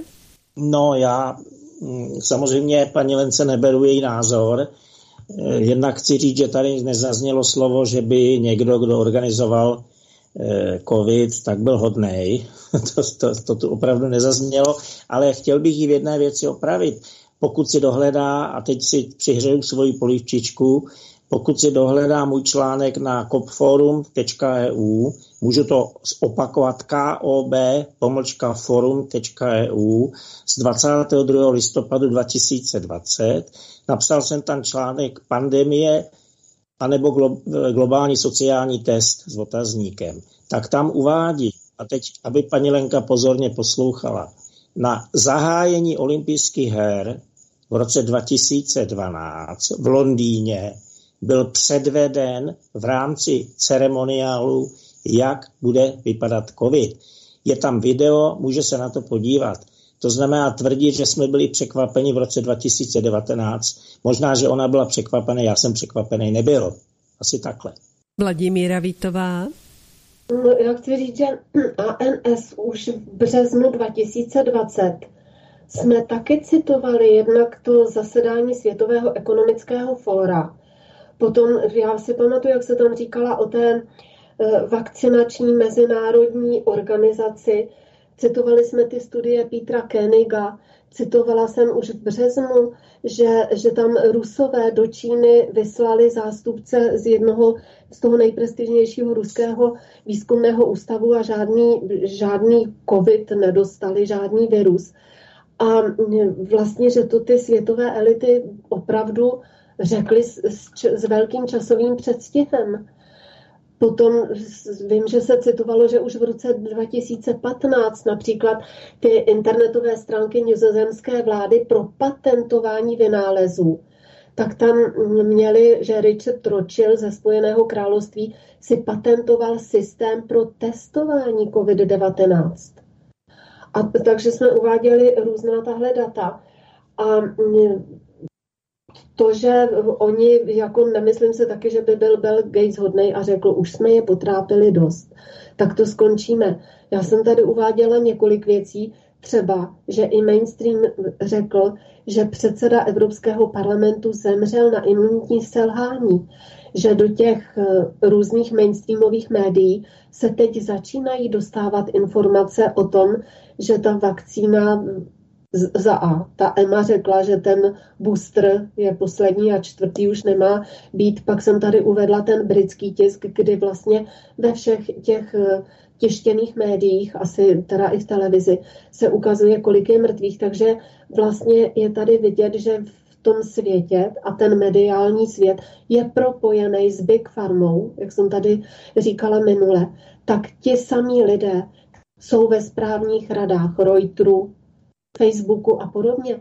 Takže tady je vidět, že opravdu jako se částečně i v, těch, i v tom mainstreamu z toho ustupuje. A u nás to je vidět například na informování CNN Prima, což teda fakt není česká televize. Já bych to jenom doplnil, jestli, jestli mohu. Eh, paní posluchačka totiž smísila dvě věci. Eh, jestliže ten, kdo ten proces vede, v podstatě ztrácí nebo zjišťuje, že ten nástroj nebo ten proces ztrácí účinnost a začíná od něho ustupovat, tak není projevem jeho dobroty. Asi takhle.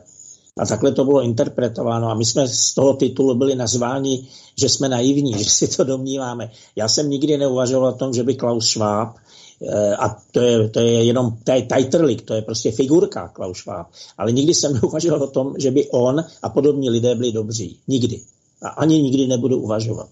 Když mluvila Vladimíra Vítová o té informovanosti, tak eh, posílá Karel poznámku. Moc děkuje za informace a chce jen dodat, že ten, kdo ovládá informace, ovládá lidstvo. Na zvířata to neplatí, protože neumí lidskou řeč. My máme posluchačku. Hezký večer. Můžu mluvit? Dobrý večer, takže já jsem posluchač. Ano. Já jsem posluchač. Dobrý den, já jenom krátce. Hm, už jsem tam několikrát volal, znovu to musím zopakovat. Paní Vítová nebyla překvapená, ta byla první, která už v únoru březnu říkala, že je to blbost. A paní Lenka, teď nemyslím, nemyslím to špatně, nejsou to žádné invektivy, ale já jsem to tenkrát sledoval. Paní Lenka volala k panu VK v březnu a rozčilovala se tam, že Aliance národních sil to zesměšňuje, že to je hrozný mor a že si z toho dělali dokonce srandu. Pan VK samozřejmě ze začátku taky říkal, že to je hrozný, že tady větší mor nebyl, Zkrátka dobře, tenkrát se ukázalo, kdo je kdo, stejně tak jako pan Kapal na, Evro, na Slobodném rádiu furt tvrdil, že to je hrozný a že uh, správný je vakcinování, vakcinování. Teď tam udělal uh, rozhovor s Hrabínem, skvělý člověk a najednou říkal, ano, já jsem si taky myslel, že to je jenom politická záležitost, já jsem tomu nikdy nevěřil. Já prostě, když se dívám na ty lidi a slyším je, já si říkám, to snad ani není možný, jo. Takže eh, řekl bych paní Lence jenom to, prosím vás, já nemám slova. Takže paní Vitová překvapená vůbec nebyla, ta to říkala už měsíc potom, co to vypuklo. A samozřejmě souhlasím teda s paní Lenkou jednou věc, že mm, e, to se samozřejmě ukončí, to splnilo svůj účel, teďka přijde tomu kolapsu ekonomickému, lidi nebudou mít co žrát, budou rypákama v zemi a samozřejmě oni mají připravené řešení a, a tak dál, o tom už nechci mluvit, tam už je to e, biblický a tak dále. Děkuju moc, ale v každém případě paní Vítová a pan kolega, ten je skvělý, tak ti určitě překvapení nebyli. To je všechno, děkuji na schválu. Také děkujeme. Vladimíra Vítová. Já moc děkuji panu posluchači, protože je pravda, že my jsme opravdu se tomu věnovali úplně od začátku a ty informace jsme si zjišťovali a to jak třeba z amerických a britských zdrojů, tak i z ruských. A nebyl to mainstream, ale byli to analytici, kteří spolupracovali dlouhou dobu třeba se Světovou zdravotnickou organizací, například Peter Koenig a podobně. Takže jsme uváděli i zdroje, anebo ten eh, italský novinář investigativní, teď se na to nemůžu vzpomenout, ten právě eh, uváděl jednotlivé statistiky z toho zdravotnického ústavu v Itálii, kdy se ukazovalo, že vlastně to vůbec neodpovídá pravdě to, co se říkalo v médiích. Takže děkuji panu posluchači, že se to pamatuje. Předávám slovo. Máme další volající. Hezký večer. Hezký večer, tady je ještě Lenka, prosím vás, já bych chtěla zareagovat na toho pána, co tam volal. Já jsem se tenkrát s paní Vítovou dohadovala, protože ona tvrdila, že žádný covid není a že ty lidi neumírají na covid. Až potom později paní Vítová uznala, že teda nějaký covid je, myslím, že teda uznala. A nejdřív říkala, že žádný covid není. A, to, e, a já nevím teda, jestli posloucháte třeba paní doktorku Pekovou, ona by vám vysvětlovala, že covid, je, ona by vám vysvětlila, že covid je a že není skutečně umírají lidi nebo že na něj můžou umřít lidi. Takže proto jsem se s paní, e, s paní Vítovou tenká dohadovala, protože ona popírala vůbec covid a třeba konkrétně to bylo o té Itálii, že tam vlastně žádný mrtví na covid nejsou. A potom bych se chtěla zeptat toho pána, eh, teď nevím, Pan Boletus? se omlouvám, ano, eh, on říkal, že nám to ukázali Eh, vlastně, ve, eh, že přijde covid ve Spartakiádě v tom ceremoniálu v roce 2012. Já bych se chtěla zeptat pana Boletuse, jestli když viděl tu Spartakiádu v roce 2012, jestli on už tenkrát věděl, že se to, že teda přijde nějaký covid v roce 2019, anebo jestli to pochopil zpětně, když přišel covid, jestli zpětně mu došlo, že, se, že to už ukázali tenkrát na té Spartakiádě. A nebo jestli to to, nebo olympiádě, nebo jestli to bylo v obráceně a on už tenka věděl, že Dobře. 2019 přijde, přijde covid. Jo? Odpověď, Děkuji, ano. nashledanou. Nashledanou.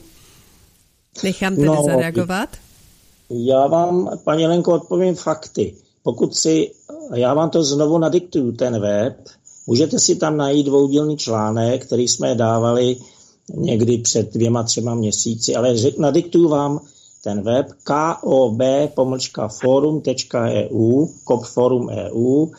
Tam je článek, který se jmenuje Plánování rodiny pomlčka eh, globální, teď nevím, jestli globální depopulační, depopulační projekt, tak nějak prostě. A tam eh, s kolegou eh, jsme sledovali dlouhodobě už od začátku, ne teda, že my jsme v té době žili, ale prostě dali jsme si ve velkém předstihu práci, a sledovali jsme eh, zajímavý, eh, zajímavý jev, souvisí s eh, Rockefeller institutem, který byl zakládán někdy z začátku 20. století, kdy v podstatě rodina Rockefellerů, původně to byli ropní magnáti, postupně převzala ve, nejprve ve Spojených státech farmaceutický průmysl, převedla ho z té přírodní báze na bázi chemickou, to znamená, oni ovládali těžbu a zpracování ropy, tím pádem začali ovládat chemický průmysl a samozřejmě vrhli se jako na další segment ekonomický, vrhli se na farmacii. A od té doby se táhne, táhne vlastně vznik Big Farmy. Dneska to, co vidíme, to začínalo na začátku 20. století. A tam máte v těch dvou, dvou článcích máte schrnuto, jak od samého začátku pracovala pracovali ty globální elity a Rockefellerové k ním patřili, jak pracovali na tom, jak regulovat porodnost a jak regulovat vlastně populaci na planetě. Takže tam máte jednotlivý způsoby, budete šokována, jak sofistikovaně, jak promyšleně se více než 100 let v tomto směru pracuje. Takže ten Londýn 2012 je jenom součást toho. Ten Londýn 2012 prezentuje jednu podstatnou věc. Ty elity, si jsou tak jistí a dávají si najevo svoji sílu tím, že se nebojí určité věci zveřejňovat protože vědí, že i když to zveřejní a dají najevo jiným, eh, jiným elitám, tak se to prostě podaří prosadit. Takže v tom roce 2012 to klidně předvedli v rámci toho zajovacího ceremoniálu. Podívejte se na něj, tam to uvidíte. A to se stalo potom v roce 2019. Sice, sice to uchopili nesprávní lidé a zrealizovali to nesprávně, ale to, že to bylo připraveno, to se ukázalo už v tom roce 2012 a veřejně. Nechám zareagovat Vladimíru Vítovou, ale až po telefonátu. Máme další posluchačku. Hezký večer. Dobrý večer, tady je Jana z Nejtku. Já zdravím všechny zúčastněné a mám takový dotaz hlavně na pana Boletuse. Eh, předevčírem jsem četla informaci, že z fondu, kde se kde se obchoduje papírový zlato, kdy na, na jednu unci zlata připadá asi 148 účastníků, takže když někdo si koupí prostě unci zlata, tak v podstatě 148 eh, účastníků je zainteresováno na té jedné unci. Tak z tohoto fondu, myslím, že se to jmenuje ETF, ne, nejsem si jistá, tak zmizelo veškeré fyzické zlato. A já se ptám, když dojde k takovému eh, jako pohybu zlata, kdy to zmizí prostě, už tam není vůbec fyzicky přítomno, jestli to náhodou nesignalizuje nějakou změnu v celém bankovním eh, systému, jestli se nemáme těšit na na eh, změnu, kdy padne, kdy padne tenhle ten systém, co je a bude nějaký nový. Tak to by mě zajímalo. To, to by totiž dávalo smysl tomu, tomu divadlu s tím covidem nebo s tou zábavou s tím covidem. On sice existoval, já jsem ho prodělala a ne, není to žádná legrace, ale chci říct, že, že to splnilo svůj účel, odtáhlo to prostě pozornost od těch hlavních věcí, které se dějí na pozadí finančního světa. Tak to by mě zajímalo. Děkuji za odpověď, budu poslouchat. Děkujeme. Nejprve nechám zareagovat Vladimíru Vítovou k tomu dotazu, který byl předtím. Dobře, já chci říct, že ten virus opravdu nikdy nebyl izolován. A přiznala to ty, i americká CNN to, s čím se pracuje v laboratořích, i ty paní doktorky Pekové, to jsou jenom vzorce. A hned v tom březnu jsem opravdu získala tu informaci z těch ruských zdrojů. Nedostali žádný vzorek toho viru. Nikdy jsem nepopírala, že jsou koronaviry. Tenkrát se tomu říkalo koronavirus. A koronaviry jsou normální viry chřipky a to vlastně o tom se vždycky hovořilo. A pak tady mám, to asi vlastně všechno. Asi, asi všechno, co bych k tomu chtěla říct. Já bych k tomu jen dodala, když se mluvilo o té Itálii, tak v Itálii nebylo tolik mrtvých. Čísla nesouhlasila s těmi mrtvými. Mrtvých bylo daleko méně, protože jeden z novinářů to šel zjistit a byl od novin odvolán, bál se o své soukromí, takže se skrývá někde. A ten měl přesné informace, protože chtěl vidět, jestli ty rakve jsou prázdné nebo plné, protože na pozadí covidu se odehrávaly velké obchody, tak nakonec u nás také. A Paní doktorka Peková a další odborníci už od prvního dne říkali, pokud by neselhala primární péče, pokud by opravdu obvodní praktičtí lékaři neměli call centra, ale opravdu léčili, tak by polovina lidí vůbec nezemřela. Pan Boletus k tomu, co chtěla další posluchačka. Já se k tomu dostanu, eh, to byl velice, velice strukturovaný a pěkný dotaz, pěkný dotaz. Já už minule jsem hovořil s touto paní z Nejtku, moc se mi to líbilo. Ale ještě bych se vrátil k tomu covidu. Já mu teda říkám, a může se paní Lenka eh, i kdokoliv ní rozčilit na mě, to je na něm, já mu říkám, je to paní Kolombová protože eh, je o něm eh, strašná spousta řečí, ale nikdo nikdy tu paní Kolombovou neviděl. A to samé je s tím covidem. Prosím vás, je jedno, jestli jsme covid nebo nějak jinak. Vy si dokážete z normální chřipky, která má jiný průběh, je to nějaká mutace chřipky, si uděláte klidně v úvozovkách covid jenom pomocí informační války, informačního pole. Takže tolik, ale reálně se nikdy ten virus nepodařilo separovat a někde prokázat ho jako takový. To znamená, jestliže nemáte někde izolován virus a nemůžete ho prokázat, tak ta nemoc, která se podle toho viru nazve, je nějaká nemoc, ale ne, nemusí to být vůbec nemoc, která se nazývá COVID. Může to být chřipka. Chřipka, komplikovaná chřipka nějaká. To jenom k tomu. A teď k tomu dotazu, paní Jana se zeptala, jestli se můžeme těšit. Tak já jí odpovím, paní Jano, můžete se těšit. Jo? Protože skutečně předpokládáte to správně.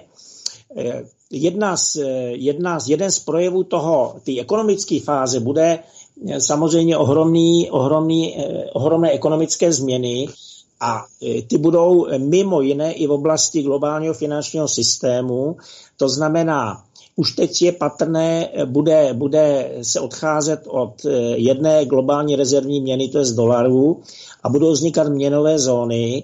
Zatím se hovoří o myslím, třech nebo čtyřech, to znamená, měla by to být dolarová zóna, pravděpodobně Amerika, možná jenom Severní Amerika, měla by to být yuanová zóna, to znamená Čína a měla by to být rublová zóna. Jako čtvrtá se uvažuje to, co bude po euru, nebo jestli to bude nějaký modifikovaný euro, nebo to bude možná eh, nově udělaná marka, to je otázka, ale měla by to být vlastně západní Evropa a kam spadne střední Evropa, středovýchodní Evropa, to ještě nevíme.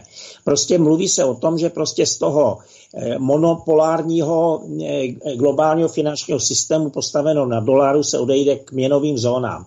Ty měnové zóny nebudou mít jenom ekonomický efekt nebo finanční efekt. Samozřejmě měnové zóny budou znamenat postupně přeměnu světa na, na, na multipolární svět, to znamená v těch měnových zónách postupně bude vznikat svá ekonomika, bude tam vznikat eh, určitý politický systém nebo politické systémy jako takové, prostě ten svět se bude bude měnit z monopolárního, z hegemoniálního, který byl ovládán nad Spojenými státy, nebo tou eh, anglosaskou částí světa, se bude měnit na svět, který bude mít několik zón vlivových, kde budou ty větší státy, něco bude Amerika, něco bude, něco bude Rusko, něco bude Čína, eh, můžou tam být další hráči, prostě budou, bude ten svět rozdělen na víc zón. Takže to k tomu, k tomu, k té změně eh, v té eh, měnové oblasti. A co se týče toho trhu zlata, to, co popisovala, to je v podstatě, eh, to je v podstatě jev, který běží už no, několik desítek let. Jde o to, že fyzického zlata je nedostatek a jakmile ten eh, bankovní systém v těch, od těch 70. let začal expandovat, ten svět se vlastně měnil ze světa reálné ekonomiky na svět finanční ekonomiky. A v souvislosti s tím bylo málo zlata, čili první, co se muselo udělat, byl, byl vlastně krach dolarů v tom roce 72, tuším, kdy přestal být dolar směnitelný za zlato, čili de, byl to de facto default dolaru.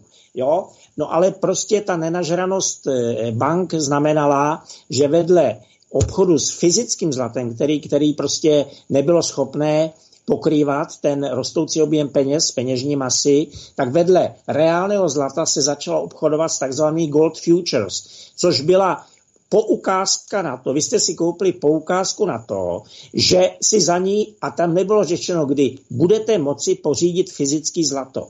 To znamená úplně v podstatě ten zlatý trh se stal jakousi bublinou, kde jenom maličká část té bubliny byla realizována jako zlaté cihly. Ty samozřejmě byly pečlivě ukryty na několika místech na planetě a zbytek byla fikce, že jste držiteli zlata, dokonce se s tím dalo, s těma gold futures dalo pracovat jako s cenými papíry, ale nikdy byste se k tomu zlato nedostali. To je to, co ta paní Jana říká, že na jednu, na jednu unci bylo 148 eh, účastníků. To znamená, že stáli ve frontě, eh, na tu jednu unci stálo 100, 150 lidí ve frontě, aby ji dostalo. Asi takhle.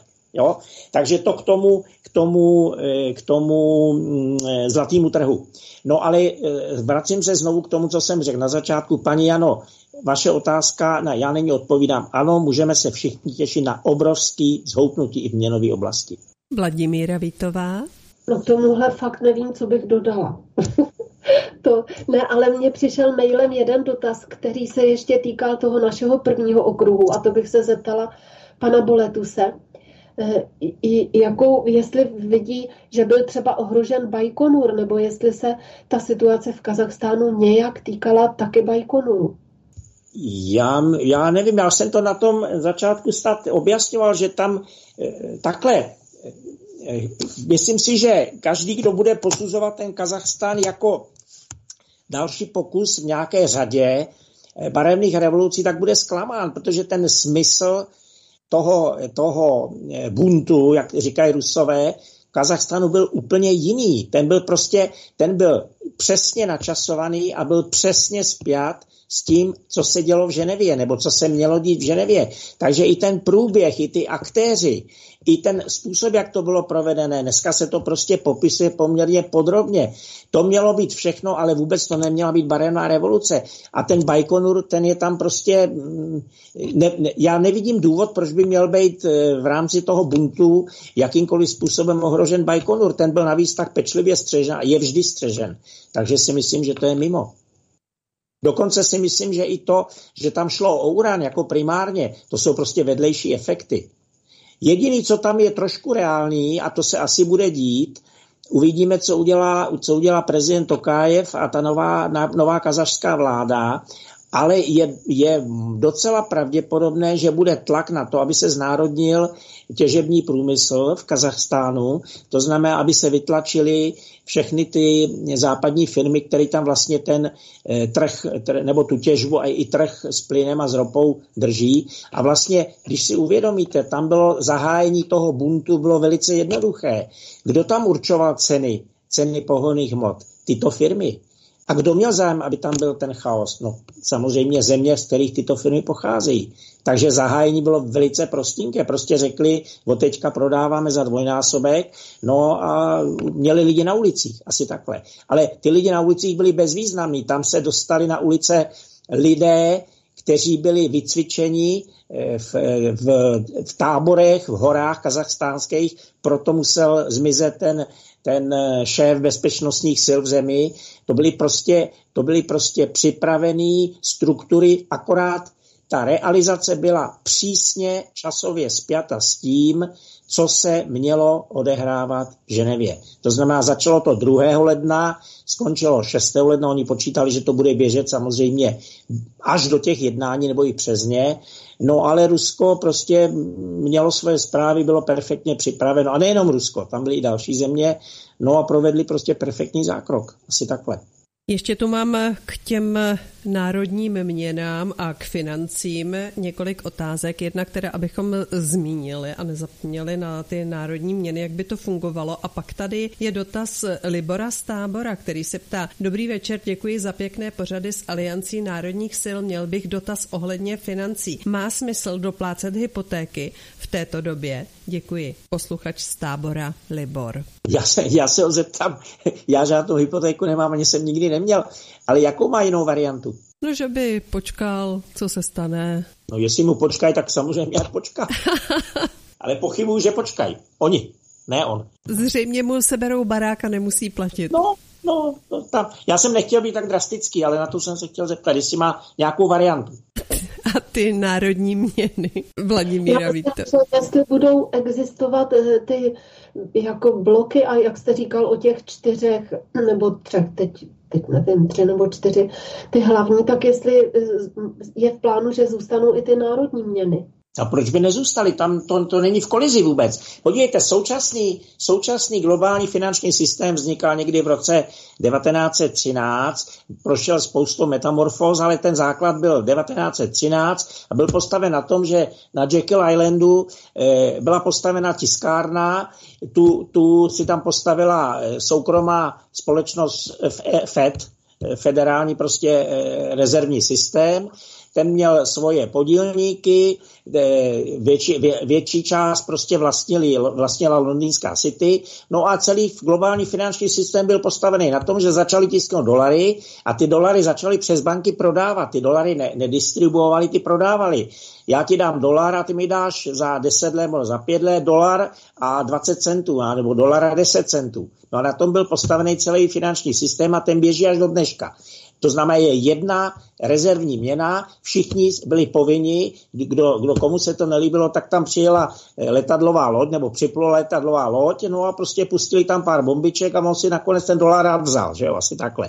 No a na tom to bylo postavený. Jenomže, jenomže ten, ten systém nemůže fungovat do nekonečna právě proto, že on je postavený na tom, že pořád tisknete nové a nové peníze a ty tisknete proto, že ty tisk, peníze prodáváte na úrok. To znamená, abyste pokryli ten, ten, ty požadavky úrokový, tak musíte mít pořád nový a nový peníze. No a dneska ty peníze už ne, že ztratili hodnotu, dneska jich je tolik, ale oni ztratili smysl. Dneska má Amerika největší problém. Oni už dávno přestali, už pár let netisknou ty dolary, nerozhazují je, jak to dělali před nějakýma deseti lety a kolem ty krize v roce 2008. Ale dneska prostě eh, Amerika čelí tomu, že Fed, Fed udělá určitou emisi dolarů, Oni ji dají bankám, ty dolary, prodají to bankám za tu svoji prvotní sazbu. A víte, co udělají banky?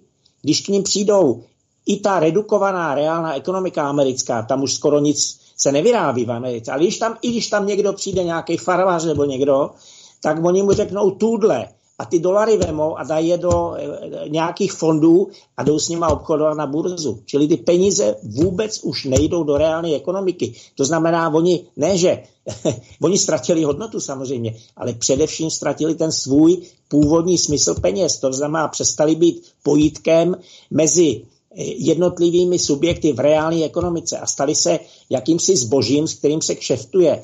Dneska už se kšeftuje s dluhama. Dneska prostě je atraktivní koupit si výhodně něčí dluh a s tím něčím dluhem obchodovat. Takže vidíte, že ty peníze jsou prostě nesmyslný. Takže ten systém, tak jak byl postavený na ty jedné globální rezervní měně, končí, no a zase se to bude vracet po nějakých samozřejmě peripetích k těm původním národním měnám, ale ty národní měny nebudou, samozřejmě nebudeme mít 200 různých národních měn na světě, budeme mít třeba, já nevím, eh, budeme mít třeba 50 a budou združovaný eh, v menších regionech, kde bude nějaká, řekněme, buď, buď všichni budou mít tu, tuhle tu regionální měnu, anebo někdo si necho, zachová i svoji národní měnu podle toho, jaký bude zájem toho, toho těch lidí. No ale prostě rozpadne se to, ten, ten moloch dolarový se rozpadne na menší zóny, které budou pružnější a které, a to je důležitý, ty měnové zóny nebudou jenom měnový, postupně tam budou zóny, z těch měnových se stanoví zóny ekonomické, zóny politické a zóny, dá se říct, sociální, kulturní. Prostě na té bázi prvotní se bude postupně měnit ten svět na multipolární svět. Asi takhle. Máme eh, dalšího volajícího, dejme mu prostor. Dobrý večer, pri telefóne divák Jozef zo Slovenska. Všimol som si poslednú otázku ohľadom ekonomiky a týchto trhov. Chcel by som sa spýtať, keď tak pána Boletusa, či si myslí, že príde aj k vyrovnaniu ohľadom drahých kovov do tej roviny zlato, striebro, tam bola tuším 1 ku 8 alebo 1 ku 10 rovina pred viac ako 100 rokmi. Takže aký je názor na túto vec? Či sa tieto aj drahé kovy v pomere týchto, tohto multipolárneho sveta dá do roviny? Ďakujem. Já nevím, jestli úplně jsem správně pochopil eh, posluchači, jestli mu šlo o to, jestli ta relace, která je skutečně dlouhodobá, eh, relace světové ceny stříbra, světové ceny zlata, nebo ještě dalších, eh, paládium, rhodium, osmium, iridium a tak dalších prostě, jestli zůstanou ty poměry těch jejich cen stabilní, anebo se, jestli se něco začne měnit. Já bych to řekl takhle.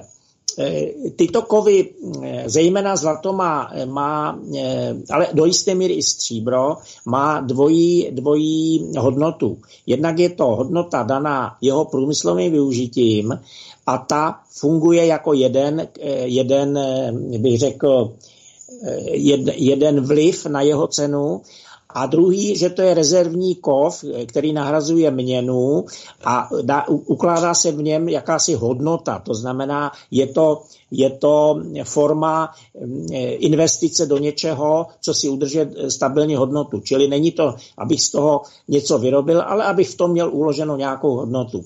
No a teď jde o to, a je docela pravděpodobné, že pokud ku příkladu velmi by vzrostla eh, průmyslová poptávka průmyslová po stříbře, no tak bude ten vliv té poptávky, ale po stříbře jako technologickém kovu eh, bude tlačit na to, aby ta cena rostla. rostla. A k uložení hodnoty, tak víceméně ta cena bude stabilní. Takže není vyloučeno, já bych to vůbec nevylučoval, že tyto poměry cen se budou a můžou se i velmi dramaticky měnit. Jde o to, prostě jakým způsobem bude ten kov nadále používan. Jestli, jestli si uchová jenom tu svoji bych řekl, eh, monetární hodnotu, to znamená eh, zlato jako vyjádření prostě eh, hodnoty nějak jinak než v penězích, a stříbro současně, že, že ho můžu mít opět jako, jako, jako zdroj, do něhož si uložím nějaký svý bohatství, nějaký svůj majetek, ale současně bude po něm poptávka velmi velká v průmyslu, protože se použije na řadu výrobků, řadu technologií, řadu prostě užití. Toto se nedá vyloučit, to se i těžko, těžko dopředu dá odhadnout. Ale souhlasím, může to znamenat, v budoucnu to může znamenat velké změny v poměru jejich cen. Asi tak. Já přečtu sms od Libora z tábora, který se ptal na tu hypotéku, že to myslel jinak a doplnil. Eh, chce se zeptat, jestli jako doplatit co nejdříve nebo nechat běžet splátky, co jako navrhujete. A také, jestli česká koruna není ohrožena, když jsme mluvili o národních měnách. Ta, ta druhá otázka. Tam skutečně jsem to bych prostě, to bych, eh, jak se říká, bruslil na tenkým ledě. To, do toho se nechci pouštět. A to první, no, záleží, v jaké situaci eh, pan posluchač. Jo, to znamená, jestli má jak se říká, finanční polštář a je v komfortní situaci a může čekat, no sam, samozřejmě bych počkal. Jestli ho nic netlačí k tomu, že musí každý každý eh, poslední pátek v měsíci zaplatit nějaký prostě předepsaný úrok nebo předepsanou prostě část jistiny, no tak pokud, pokud má možnost výběru, tak pravděpodobně v této situaci se dá počkat. No ale říkám, mm, ne, neznám jeho konkrétní situaci ale každopádně musí počítat s tím, že ta turbulence není vždycky, nemusí být vždycky v jeho prospěch. Může být i v jeho neprospěch. Asi takhle. Ještě se zeptám Marka Adama, než položím poslední otázku posledního posluchače, aby bylo odpovězeno na všechny otázky, které přišly do studia. Tak já to vezmu tak nějak globálně podle toho, jak ty otázky šly za sebou, tak já si samozřejmě myslím, že se nesmíme nechat ukolébat, to znamená, eh, tohleto dočasné střídání elit samozřejmě neznamená, že nebudou nějaké další zákeřné pokusy o depopulaci, protože vlastně tyhle ty depopulační plány, ty probíhají už od osvícenství právě od toho eh, Maltuse, nebo potom máme třeba i to HIV jako určitý taky depopulační plán COVID vakcíny. Já se třeba obávám do budoucna těch takzvaných 5G sítí, až to naplno spustí, jestli taky to nebude vyvolávat vlastně nějaká hromadná umrtí. A ještě bych měl dotaz ohledně těch COVID pasů a těch QR kódů, jestli to vlastně není příprava na takovou tu bezotovostní ekonomiku, protože vlastně už i ty děti dostávají tyhle ty QR kódy a jestli vlastně tam nehrozí nějaká jakoby ztráta lidské podstaty a e, vlastně to, že, že e, přestanou platit hotové peníze, hotovost a v podstatě ten totalitní e, mechanismus bude v podstatě těm lidem přidělovat peníze podle poslušnosti, to znamená, budeš-li poslušný, můžeš si vybrat z účtu, nebudeš-li poslušný, bude ti účet zablokován. Tak jestli pan Boletus třeba k tomuhle má nějakou svou vizi. Děkuji. Také děkuji. Vizi, vizi nemám, to řeknu rovnou, ale samozřejmě to, o čem mluvíte, to, je, to bylo vždy a je to a bude to vždy. To znamená, vždycky se bude eh, to lidstvo potácet mezi tím, jestli, jestli nastane ta krajní verze, varianta a tu vy popisujete, to je ten digitální koncentrák, anebo jestli se naopak to lidstvo uvolní a dokáže tyhle ty tyhle ty elity buď zlikvidovat, nebo je do té míry minimalizovat nebo marginalizovat, aby tyhle ty fikce eh, tý, toho digitálního koncentráku nemohly být zrealizovány. To prostě to není otázka, eh, jestli já to teď nějak vidím. Jo? To, to je prostě věčný proces. Vždycky se pohybujeme v tom intervalu plus a minus a tohle to je skutečně ta krajní minusová varianta. Takže já jsem optimista, já si myslím, že to nenastane, ale e, jde o to, aby jsme nevylili zvaničkový dítě, to znamená, aby jsme nenazvali e, princip e, digitálního prostě, nebo využití digitalizace v lidské společnosti, aby jsme nenazvali jako, jako nějaký rovnou satanismus a něco prostě škodlivý od A do Z.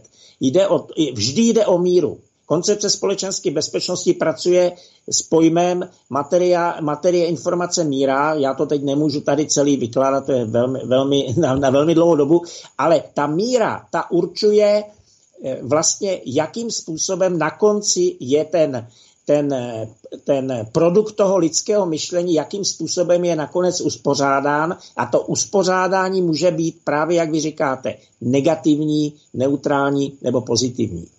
Jo, to je ta matrice finální, ke které my směřujeme. Asi takhle. A to je vlastně matrice příštího světa. Jestli bude, jestli bude ten takzvaný matrix plusový, neutrální nebo minusový. Asi takhle. To, to jestli to budou jenom eh, to, ty QR kódy a ty, ty, ty jednotlivosti, technikálie, ty jsou jenom nástrojema k realizaci těchto matric. Ale rozhodující, co bude chtít ten člověk, co bude chtít to lidstvo. Kdo převáží v tom lidstvu. Asi takhle. Na závěr poslední otázka, která je úplně z jiného soudku a bude vlastně takovou hozenou rukavicí pro ty další pořady Aliance národních sil, protože na to téma se určitě bude dlouho a hodně mluvit. Otázka zní. Dobrý večer všem. Nejprve chci popřát do roku 2022 hlavně zdraví a paní Vítové vzkázat, že si ji já a celá rodina nesmírně vážíme. Pane Boletus, jste super. A otázka. Koaliční vláda pod vedením Petra Fialy složená z pěti různých politických subjektů předložila 7. ledna programové prohlášení vlády České republiky, se kterým získala nakonec důvěru v poslanecké sněmovně parlamentu České republiky právě dnes. Programové prohlášení Fialovy vlády potvrzuje, že půjde o vládu jen obtížně schopnou zvládnout vážná témata dneška a blízké budoucnosti. Za to se bude koncentrovat na zvládání obsahově komunálně detailních témat v kombinaci se servilitou k Evropské unii. A to vůbec není dobrá zpráva pro tuto zemi. Chtěla bych se zeptat za Zdeňka Schomutová na závěr. Jak vidíte budoucnost české vlády, které dnes byla teprve dána důvěra? Pan Boletus začne. No budoucnost vidím z jejího pohledu možná optimisticky, ale z mého pohledu v podstatě bídně. Eh, co se týče toho, eh, toho eh, programového prohlášení, já bych ho definoval, Karel, Karel Čapek napsal, naps, bylo to myslím od Čapka, jak, jak, vyráběli, jak vyráběli kočička pejsek dort a to vyráběli ve dvou. Jedna kočka, jeden pes. A tohle to je dort. Já jsem teda měl možnost si to prolítnout, to programové prohlášení a podrobně jsem si přečetl asi 1,5 stránky, dál už jsem prostě nebyl schopen. Doslova nebyl schopen. Ale tohle je prostě, když, když použiju tu pohádku, tak tohle je dort, který nedělal jeden pes a jedna kotiška, ale dělali tři kočky a dva psy. Asi takhle.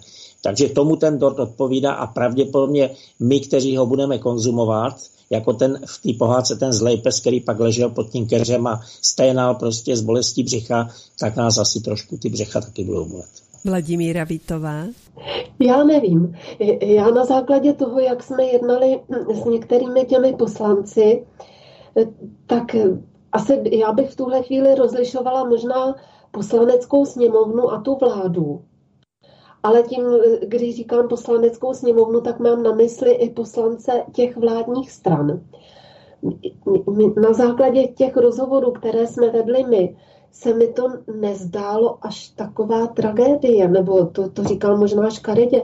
Já jsem byla mile překvapena těmi názory a možná, že třeba bude nějak, když nevím, jak v tuhle tu chvíli, ta sněmovna tu vládu korigovat. Ale zatím jsem četla kdysi to prvotní prohlášení vlády, to nové jsem zatím neprostudovala, ale samozřejmě, že souhlasím s naším hostem. Ale já fakt vkládám naději i do těch poslanců těch vládních stran. A ještě jsem chtěla říct, protože to je asi moje závěrečné slovo, eh, když se hovořilo o té míře, eh, že to je součást ta informace, materie a míra v té koncepci. Takže vlastně míra je harmonie. A kdyby se to dalo k něčemu přirovnat, tak i každá bylinka může být buď lékem, anebo jedem. Takže vždycky ve všem je to ta harmonie a ta míra. Ať se to týká společenských procesů, ať se to týká bylin, ať se to týká digitalizace, jestli bude sloužit lidstvu, nebo tady bude digitální koncentrát. Takže opravdu vždycky je to v té míře. A takže na závěr řeknu zase slova toho Michaila Dostojevského. Svět spasí jedině krása, teda jedině harmonie, jedině ta správná míra všeho. Já jenom bych doplnil, paní doktorko, doplnil bych vás, vy jste mi perfektně nahrála, ale s tou mírou bych to ještě doplnil. Představte si lidskou ruku, která drží nůž a ta míra je v tom, že můžete tou lidskou rukou s tím nožem někoho píchnout do srdce a zabít, ale stejně tak si můžete do druhé ruky vzít chleba a tou rukou s tím nožem si ho ukrojit. Takhle je asi ta míra. Tak krásný. Marek Adam. Já souhlasím s Vladimírou, že mezi těmi eh, třeba senátory a poslanci jsou určití takový světlí jedinci, že jsou tam lidé, kteří mají rozum a přemýšlí a uvědomují si třeba i v té covidové otázce třeba ta rizika té vakcinace a to vidím jako pozitivní. Většinou jsou to teda ženy, musím říct. A jinak samozřejmě tahle ta vláda, eh, ona v podstatě bude muset vycházet z toho, co jí nadiktuje Evropská unie, protože ona je skutečně v zajetí toho jiha Evropské unie a tahle ta vláda se navíc profiluje jako proevropská, prounijní a já tu Evropskou unii vnímám teď jako takový Titanic, takže ono sice v horních patrech se ještě tančí, ale spodek Titaniku už se potápí, takže takovouhle bych tam zvolil paralelu. Dnešní komentáře Aliance národních sil k aktuálnímu dění končí. Ty další budou pro vás připravené příští čtvrtek v pravidelném čase. Pro dnešek se s vámi všemi loučí Vladimíra Vítová, předsedkyně Aliance národních sil.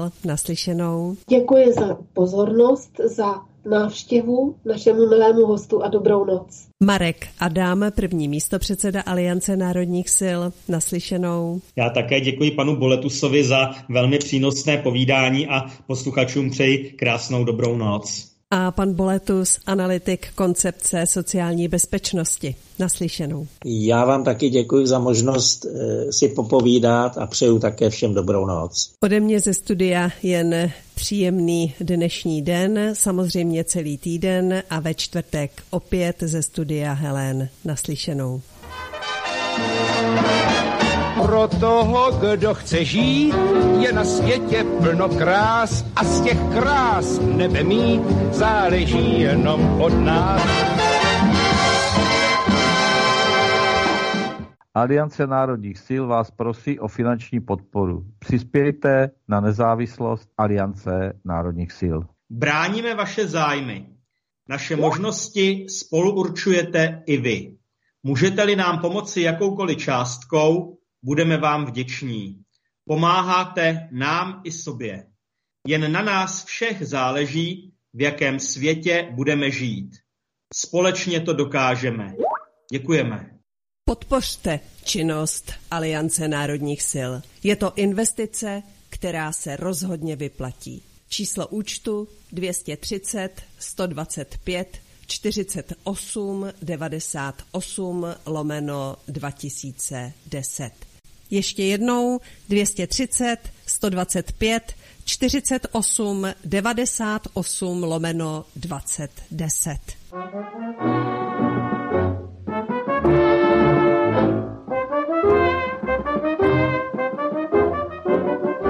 Za větrem plesní věd, nechcem a nebudem, musíme dopředu, o kousek dál. Po proudu po větru, nechcem a nebudem, to by nás do smetí vítr zavál. Po větru netečně, vetež se kutálí, po proudu někdy i bahno se hne, závětří na sítce jen krysa zahálí.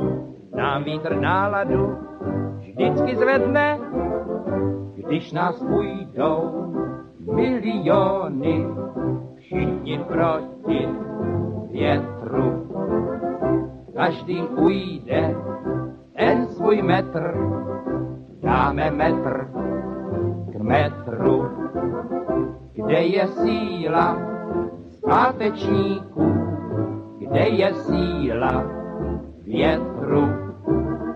Proti proudu postoupíme o sta kilometrů.